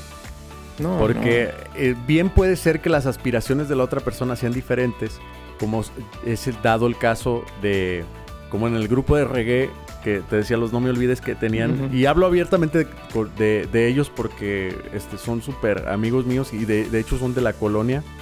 Este, ellos decían como de, güey, faltó el baterista. Güey, no le hace. O sea, aquí no hay nada que lo exija, pero todos estaban en ese modo, ¿no? Claro. claro este, entonces todos estaban de acuerdo. Yo digo que, que a la tercera vez, yo, yo digo, ¿verdad? opto por decir a la tercera vez, Como no Jesús le diría, con Pedro. No le diría, sí, güey, o sea, y le llevaría un gallo, ¿no? Yo haciéndole cosquillas para al que gallo. se relaje, para que se Sí, relaje. güey. No, no, ese gallo, compadre. Ah, No, es que son de la no, güey. colonia, güey. Son de la colonia. Yo haciéndole, yo haciéndome bien dramático, haciéndole cosquillas al gallo para que Ah. cante, güey. No, yo diría tres veces y, y no, no correrlo, pero sí hablar con él y decirle, güey, este, nada más ¿Te dime qué onda. Si, si te interesa tal cual, no, pues que sí, no, pues que no, pero no llevarlo a lo personal, güey. Sí decirle exactamente, No, no, ¿sabes qué? no. No te preocupes, es que sí veo que se te complica, no pasa nada, nos seguimos viendo en el grupo juvenil, en donde quiera que nos encontremos. No, y es que, y es que puede ser, este, puede ser la persona ideal en cuestión como, como instrumentista, como ejecutante, que tenga las mismas aspiraciones, que, que compa- compagine perfectamente con el proyecto, pero simplemente su situación de vida no le da Claro. para poder estar. Sí, exacto. O sea, Ahí- y ni modo. Y, güey, lo cabrón es el llegar a, deci- a, a- a pensar que, que puedes llegar a- a convencer a una persona que ya tiene definido su plan de vida, güey. ¿Me entiendes? Claro. Güey, no, es que no, güey, deja esa madre. Te está haciendo daño. O, ¿sabes qué, güey? cámbiate de vida. ¿Y por qué haces esto? Siento yo que eso ya sería demasiado, güey. La otra persona es un ser humano independiente y totalmente singular a ti y que tiene sus ideales. Sencillamente se puede o no se puede. No hay pedo. No, no se puede. Fíjate, a mí me pasaba que eh, en alguno de mis inicios tocaba con algunas personas que eran comprometidas en los ensayos, eran exigentes y todo. Era mi proyecto pero tenían una peculiaridad muy cañona, que cuando íbamos a las cosas de Dios, a dar un concierto, literalmente a un concierto, y tengo en mi mente un concierto en específico, las cosas no estaban funcionando muy bien porque el lugar a donde íbamos era donde el predominante, el sexo predominante eran las mujeres, ¿no? Entonces, de pronto había un comentario fuera de lugar en donde podía hacer que, la persona, que, la gente se diera cuenta de que lo que nos faltaba más era la espiritualidad. Pero todo lo demás estaba completo, güey. Todo lo demás, güey. O sea, eran comprometidos, los ensayos, puntualidad, este, servicio y todo. Pero ese factor en específico era muy importante, güey. Y yo vivía con el Jesús en la boca de, güey, me voy a meter en un problema gigante, gigante. Y, también hay que saber dejar a estos elementos por, o sea, hay que saber, mm, eh, ¿cómo decirlo? Encaminarlos a que pues no es su sueño, pues exactamente. Hacia la chingada. No, güey, no. No, no, no, no. Comprarles un pasaje a que se vayan. No, güey, no, no, no. Encaminarlos para allá. No, no, no. O sea, como decirles, no, oye, amigo. No en, mal, no en mal plan de, güey, te pasas de lanza simplemente lo que estabas diciendo hace ratito que compaginen bien con el proyecto y eso no implica solo ensayos y tocar bien, o sea, es un proyecto de música católica, Completamente, güey, exacto, y es preguntarles, güey, ¿sabes orar? Y que te digan, ¿Te sí, interesa pues órale a la verga. órale a la no, no, chécate, de ah. lo que estaban, eh, perdón, acaba, acaba, acá. Sí, ah, pues justamente eso también no tomarlo a mal, güey, porque las aspiraciones de cada uno de los integrantes, yo siento, y ese consejo me lo dio mi papá, me decía en alguna ocasión, decía, es que los integrantes de cuál si Vas al, si viajas en el tiempo, no toques nada. no, no, decía, decía algo muy importante, güey, decía eh, en realidad lo que te está diciendo él con ciertas actitudes es que tiene, no es que odie tu proyecto, no es que no le quiera meter empeño y que, que quiere destruir el proyecto por dentro, que te quiere fastidiar, sencillamente te está dictando que tiene otras aspiraciones. Y si él te está ayudando para, para sacar adelante tus aspiraciones, ¿qué puedes hacer por él para que pueda seguir adelante con, su, con sus sueños. Él tiene otros sueños. Y justamente esa fue una de las cosas que a mí me tocó hacer. Oye, este, cuéntame, güey, ¿qué te gustaría hacer? ¿Qué te gustaría hacer? O sea, tener una conversación y en donde encuentres, por muy popero que suene lo que voy a decir, es cierto, güey. En donde veas el brillo en sus ojos, o sea, donde diga, güey, es que yo sueño con abrir una paletería, güey, y vender paletas de mango, güey. Ah, Qué específico. ya sé con quién te juntas, güey. Con los de la colonia. Güey, ¿por qué no? Ah, con los de la colonia, güey, claro, güey. Oye, ¿qué, ¿qué se necesita para que des? Pero él te está explicando en dónde está dirigido, güey. En dónde, en dónde está su tesoro, está su corazón, güey. No, man. Tal cual. Esto, todo esto que están comentando justo va, eh, va encaminado no a la chingada, sino a la siguiente respuesta que habían dado y que ya dejamos atrás lo de los ensayos, pero van muy de la mano. Me llama la atención la manera en la que, en la que Ángel dice cómo lo manejarías. Eh, les platico yo cómo lo hice con ustedes. Y, creo que funcionó. Es un, es un sistema que le he compartido a varios músicos católicos que me, han, que me han compartido sus inquietudes. es que no se compromete la gente, y es que no le echan, y es que no ensayan, y esto, ¿no?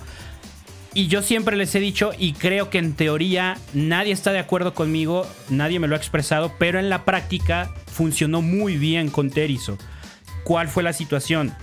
Yo decidí con qué músicos quería tocar, no qué quería lograr con el proyecto. Bien, bien. ¿No? Entonces, es lo que yo le, siempre le he dicho a esta gente que me busca para, con esta problemática. O decides, o la prioridad es el proyecto, o la prioridad es la gente. Si es el proyecto, aplica completamente lo que ustedes están diciendo. ¿Sabes qué? A la tercera no funciona, nos vamos. Lo que tú comentabas, Tony, creo que aplica cuando eres invitado o cuando estás invitando gente, pero cuando es un proyecto de hermanos, de compañeros que todos decidieron hacerlo, creo que no es tan fácil como como poner ese, oye, pues hay un límite, pero pues ¿por qué? O sea, si el proyecto es de todos. ¿No?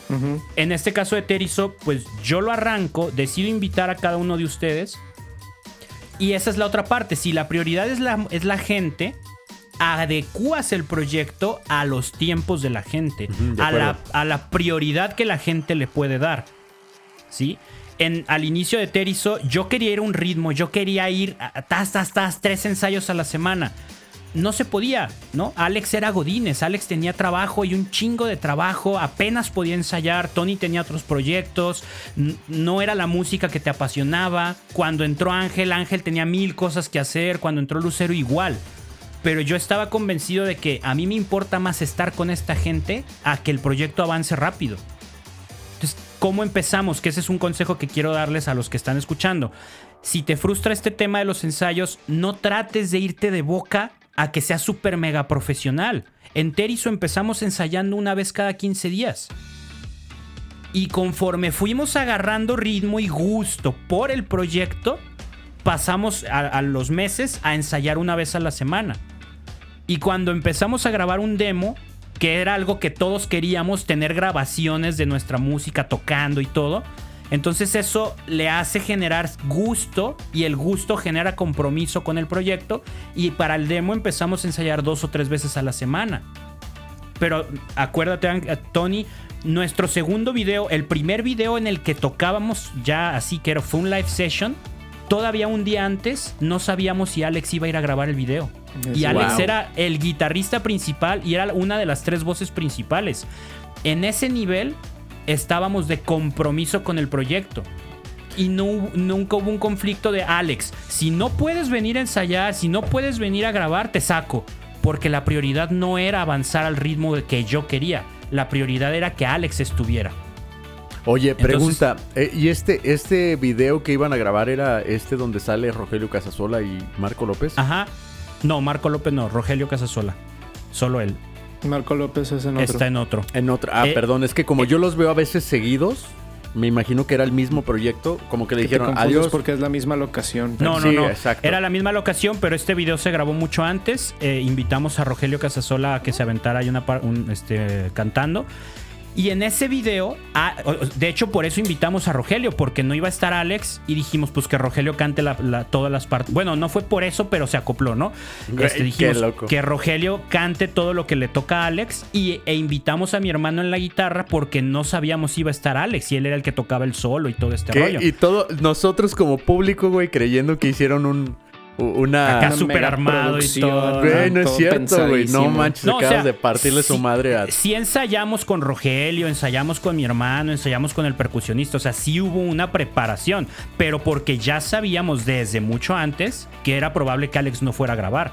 Y todavía un día antes nos dijo, no sé, si me cae chamba no voy a ir. Güey, qué cabrón. Si hubiéramos actuado, o sea, e, eso es lo que le pasa a muchos músicos que se, que, se frustran porque es que ¿por qué no se compromete? Pues porque no es su prioridad. Así de fácil. Pero, ¿qué te importa más? ¿Que el proyecto avance a la velocidad que tú quieres o que esté la gente que quieres? En mi caso, yo valoraba más el talento de los músicos que la velocidad en la que avanzara el tiempo, el, proyecto. Entonces era de, pues si Alex ahorita, el tiempo, bien filosófico, bien cabrón, ¿no? Entonces yo decía, si Alex ahorita no se puede comprometer, no le voy a exigir. O sea, obviamente sí le decía, güey, pues hay que ensayar, güey, pues Kyle, ¿no? Pero no era el tajante, si no puedes te saco. Era más bien, ok, lo que, lo que tú mencionabas, Alex, tú, este Ángel. ¿Cómo le hago para ofrecerle algo que le interese? Claro, sí. ¿No? Entonces, les propongo el plan de grabar el primer disco. Surge el plan de la gira en Europa y ahí ya le brillaron los ojitos a Alex. Tanto que se casó con una de allá. Que se casó con, una de allá. Pero el funcionamiento no fue, ¿quieres ir a Europa? Tienes que empezar a ensayar más, como mamá regañona. Fue, güey, vamos a ir a Europa, pues preparemos un buen show. Y como eso sí está bien llamativo, pues ensayemos más. O sea, de él sale, ensayemos más para preparar un buen show. ¿No?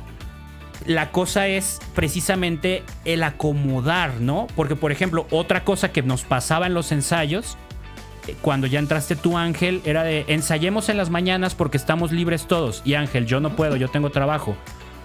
Entonces hubo un tiempo en el que dobleteaba ensayos yo. En las mañanas me veía con, con Tony y Alex y Lucero. Y en las tardes solo me veía con Ángel. Ajá, sí, cierto. Y perfectamente pude haber dicho, Ángel, no puedes ensayar, pues no estás en la producción. Pero me interesaba que estuvieras tú. Más que, ah, el ritmo y el tiempo de, la producción. Pues chingue su madre, pues ensayo en las mañanas con unos y en la tarde con el otro. Porque me interesa que esté. Sí, claro. Y es que, sabes que mucha gente que tal vez puede estar escuchando esto puede llegar a sentirse identificado, tanto en como lo que tú lo manejaste y tanto como lo que decía Tony. Porque puede ser que el grupo en donde están, el, mayor enemigo sea el tiempo y digan, necesito sacar la producción de aquí en un mes, güey. Y, hay quien diga, güey, es que las personas con las que estoy grabando son mis carnales, ¿no? O sea, yo y, llevo, por eso creo que es un gran consejo lo que estás diciendo, sin duda alguna. Claro, a lo que voy es eso, no mi manera de hacerlo no es la ideal para todos ni para todo momento, o sea, incluso yo no lo usaría en todo momento. Habrá otras ocasiones en las que la gente realmente no no me convenza quedarme al 100 en un proyecto, compartir sueños, viajes y esto con, con esas personas. Claro, claro. Ah, habrá veces que diga, a ver, quiero grabar un disco y listo, voy a contratar al mejor en su instrumento y si no puede, contrato al segundo mejor y listo, no, no les voy a esperar a ver cuándo puede porque quiero que... No, en este caso funcionó porque yo quería que este proyecto fuera con estas personas, ¿no? Claro. Pero la clave no está en, ah, sí, siempre hay que ser bien paciente con todo el mundo y, o, y tampoco está en, no, hay que ser tajantes para que funcione rápido. La clave está en cuál es tu prioridad. Ajá, exacto. Sí. Este, este proyecto, ¿qué prioridad tiene? Terizo era un proyecto a largo plazo, era un proyecto a muchos años, viajes, discos, entonces no había prisa, no había nada de prisa. Pero cuando tienes una producción o quieres montar un show para un evento en específico, pues sí, le tienes que decir al, músico, güey, o sea, tenemos cuatro ensayos, ¿puedes venir? No, sorry. Sí, claro. Sí, o quiero grabar un disco y quiero lanzarlo en tal mes. Pues te vas a conseguir a los que puedan montar el disco. Exacto, sí. ¿No? Y ahí sí, a la tercera, güey.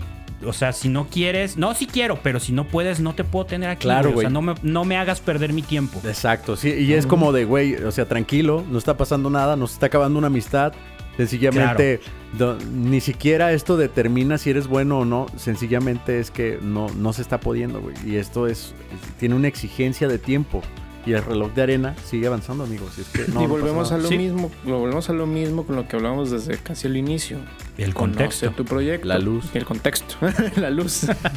conoce tu proyecto. Y por lo mismo, conoce a la gente con la que te vas a involucrar en ese proyecto y que tengan sus metas, sus cabezas, su chef rata en la cabeza bien definidos para saber qué tipo de alternativas vas a usar en, las, en las adversidades. Porque eh, si, no, si no lo sabías, amigo músico que nos está escuchando, no importa de dónde, pero siempre vas a tener algún tipo de adversidad de estas. Ah, por supuesto, güey. Siempre te va a caer alguna, o más de una, una seis, seguramente. O sea, es, es el pan de cada día. Sin duda, güey, sin duda. Y, Ajá. Y eh, ojo con esto que dice Tony de, otra vez, ¿no? Conoce a tu gente.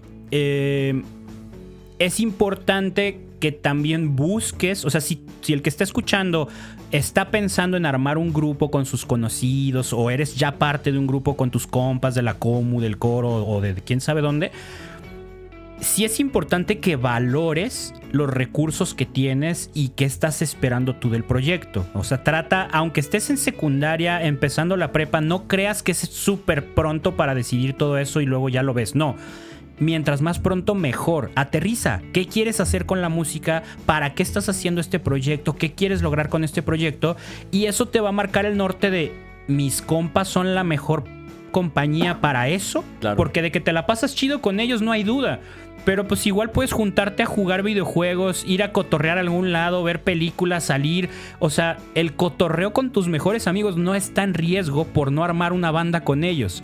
Arma una banda con quien puedas compartir aspiraciones. Claro. Si no compartes aspiraciones, búscate buenos músicos con los que puedas compartir música y listo, y tú das tu proyecto solista con tus aspiraciones y contrata gente que te acompañe un ratito que, y listo, cuando no funcione él contratas a otro, ¿no? En este caso, insisto con mi ejemplo, yo me aferraba a las personas no porque fueran mis compas. A Alex yo lo mm. conocía desde hace años, pero, pero no cotorreaba con él, nos hicimos amigos en Terizo. Con Tony sí, pues obviamente viajes y todo lo que sea, ¿no? Ángel, pues era, era, fan, güey. O sea, ¿cómo le Era difícil quitármelo de encima, ¿no? Yo quería ser su amigo, güey. Yo nada más quería. Y mira, ya tienes un eh, bromance. no, y, con Lucero igual. O sea, Lucero la conozco en un concierto, me encanta su voz.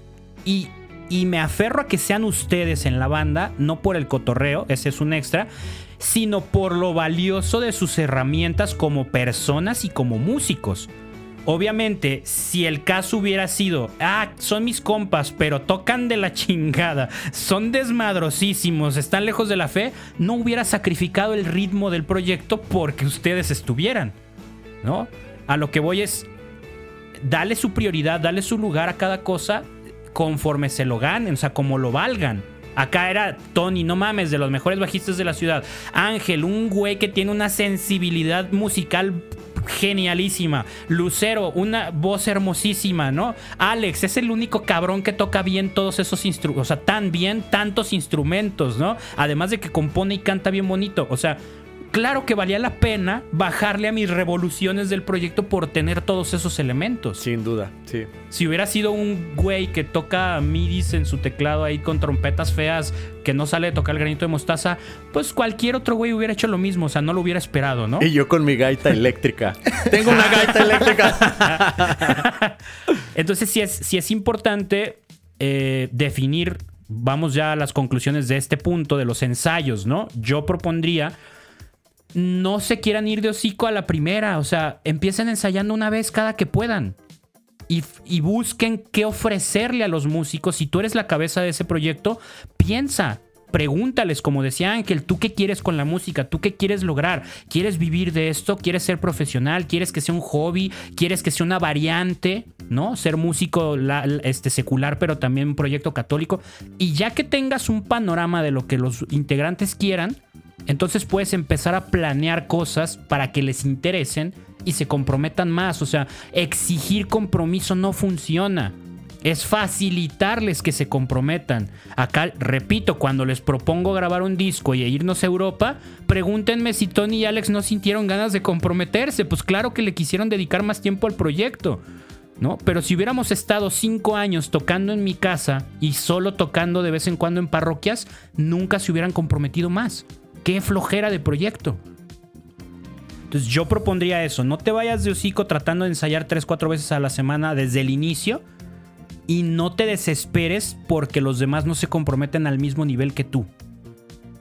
Busca facilitarles, busca, haz amable tu proyecto, ya hemos hablado de esto, ser amable es fácil de amar. Haz amable tu proyecto, que la gente quiera estar en él. Quiere amarle. Hagan cosas. Haz, cosas interesantes, dales chance de compartir, de componer, de escribir. O sea, no es tan padre sumarte a un proyecto en el que uno hace todo. Claro. No, está, no es tan interesante. Está padre, cotorreas, pero no, no te va a comprometer. Incluso, bueno, sí, claro, totalmente de acuerdo. Y si tu proyecto tiene otra vertiente, pues pregúntales que si saben orar. no, no te creas. No, pero sí. me, me andaba atragantando con el agua. Sí, claro, es importante, ¿no? ¿Ustedes qué opinan respecto a qué conclusiones llegan con esto de los ensayos? Sí, justamente yo, yo podría este, decirle a la gente que, que vean la urgencia, la prioridad y la naturaleza de su proyecto para que puedan tomar estas tres ideas que proponemos los tres, que son muy buenas, creo yo. En las tres no pierdes el tiempo. Y el tiempo es un recurso no renovable. Se va y no vuelve. Y en las tres, güey, soy un poeta. Estaba citando una canción. sí, yo también me, quedé pensando qué canción es, qué canción es para seguirle el juego. Ana Belén, eso es una de esa época. Porque, o sea, bueno, sí, yo lo puedo decir así, que, que, que realmente en donde, en donde veas la manera de ayudar a quien sea, lo hagas completamente y lo puedes hacer incluso direccionando a la persona diciéndole, aquí no es tu camino, o sí es tu camino, y no hay mejor caridad que lo que tú estás proponiendo, mano. Que el invertirle tiempo a aquella persona que se le ve el, el ímpetu de ser partícipe y que su peor enemigo es el tiempo, ¿no? Claro. Tony, ¿tú qué dices? Yo digo que corten todo de raíz y hagan algo solo, ¿no? y ensayes tú solo en tu casa.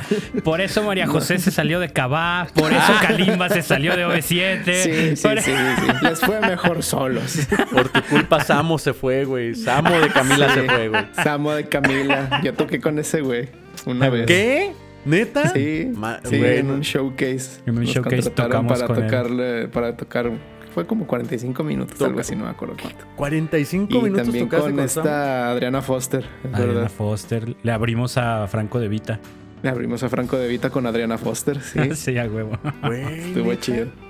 Bueno, volviendo al punto. No manches, me quedé con la boca abierta. Ah, es que creo que creo que vamos a romper otro récord Guinness por repetir cosas, pero vuelvo a lo mismo, o sea, conoces a tu proyecto, conoces a la gente involucrada, sean tus compas, sean músicos contratados, lo que sea, y eso te va a dar una dirección muy sólida de dónde vas. Y como como como no sé como consecuencia de, de, esa dirección pues vas a tener ensayos sólidos independientemente si, si, si vienen todos tus músicos todos tus compas con quienes estés tocando o si de repente falta alguno por alguna eventualidad o lo que sea vas a seguir avanzando.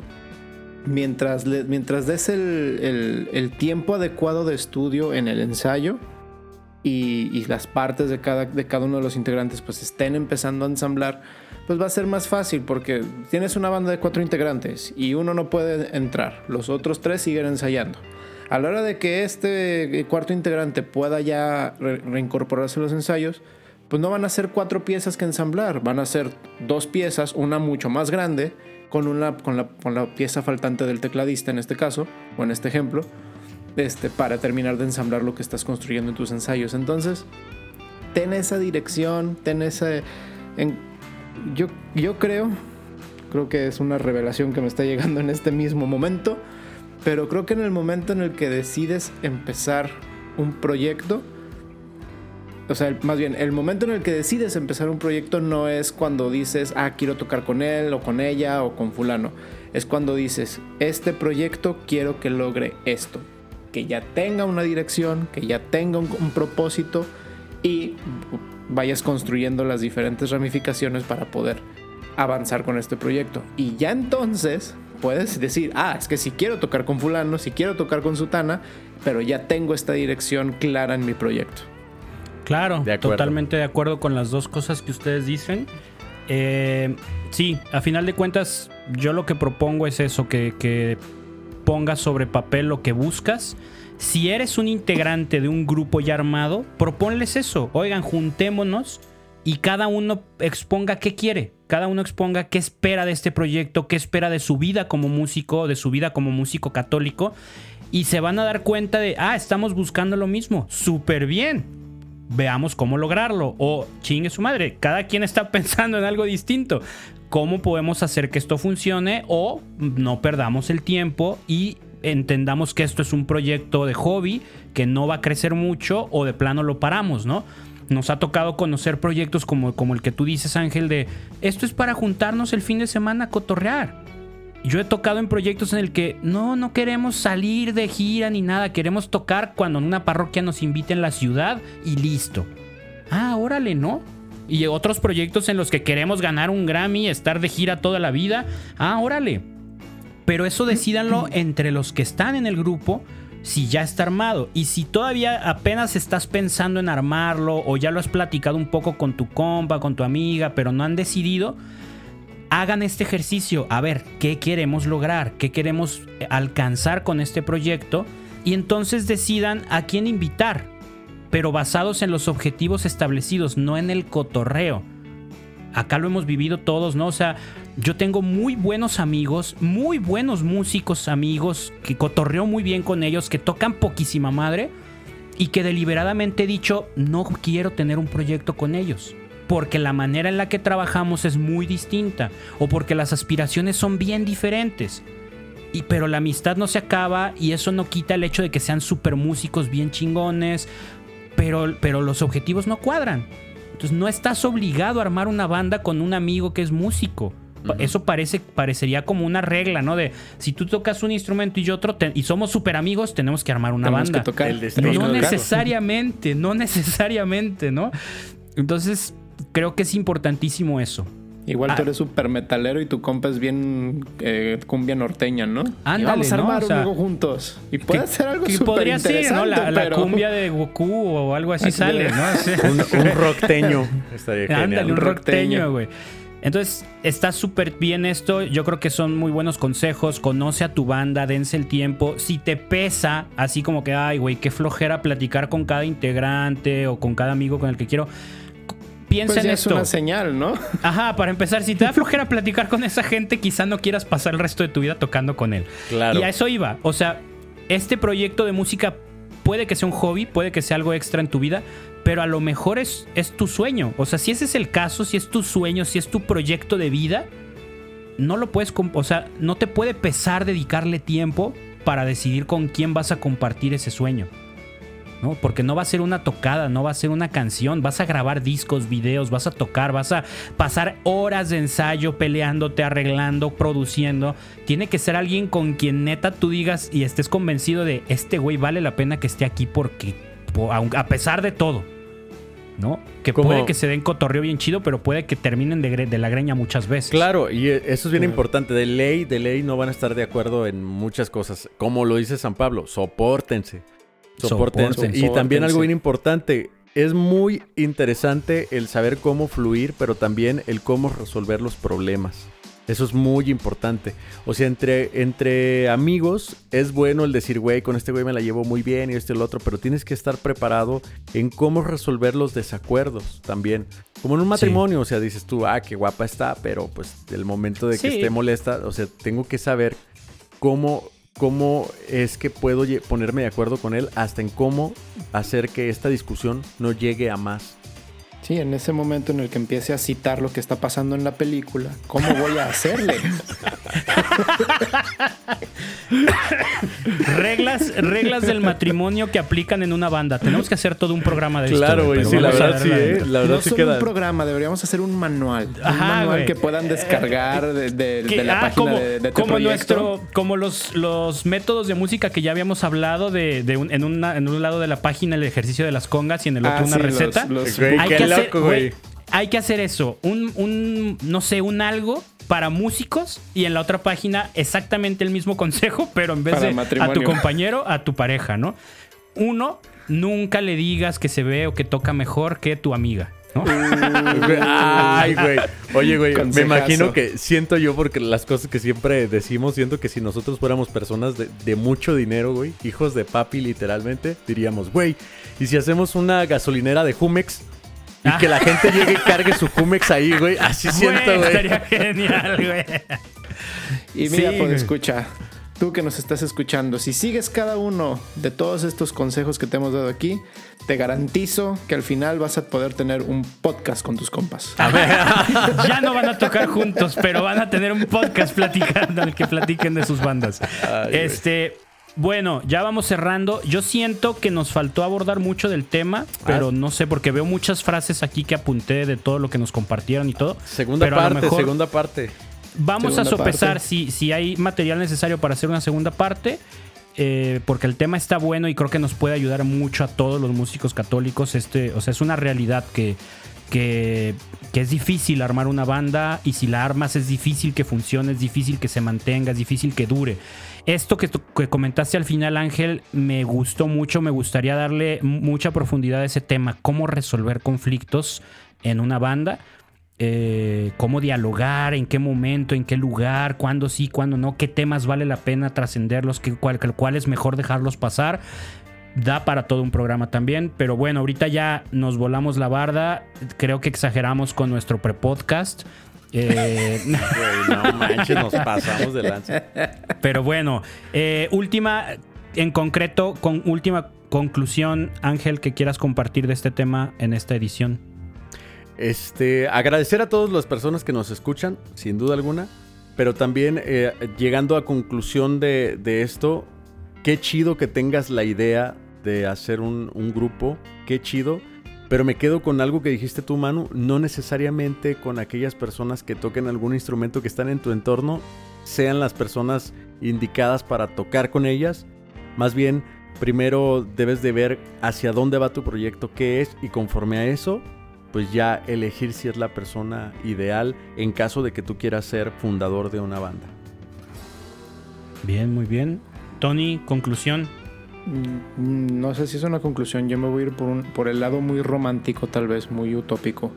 Besa a tus compañeros. sí, por favor.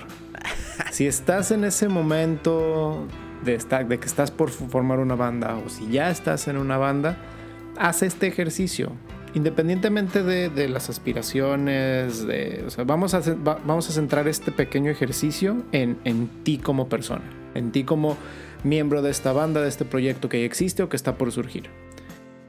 Imagínate en el escenario más hermoso que quieras, en el que tu anhelo dorado sea estar ahí, e imagina a los músicos con los que quieres compartir ese escenario creo yo que eso te va a dar un pequeño norte para poder empezar a, hacer esta selección de personas. Probablemente por diferencias de, de tiempos, de visiones, de intereses, pues alguna de estas personas con las que te imaginas en ese escenario no van a estar. Pero probablemente otras sí. Entonces, date ese, ese regalo, ese, ese sueño bonito de, de tu proyecto y visualiza esas personas con las que dices, con las que te gustaría decir, es que estoy en este escenario tocando mi música y tengo a estos camaradas conmigo, qué chingón. Súper bien, buenísimo. Pues yo para terminar nomás invitarlos a que si se quieren tomar esto de su proyecto de música católica en serio, solo hay una manera de hacerlo y es tomándoselo en serio.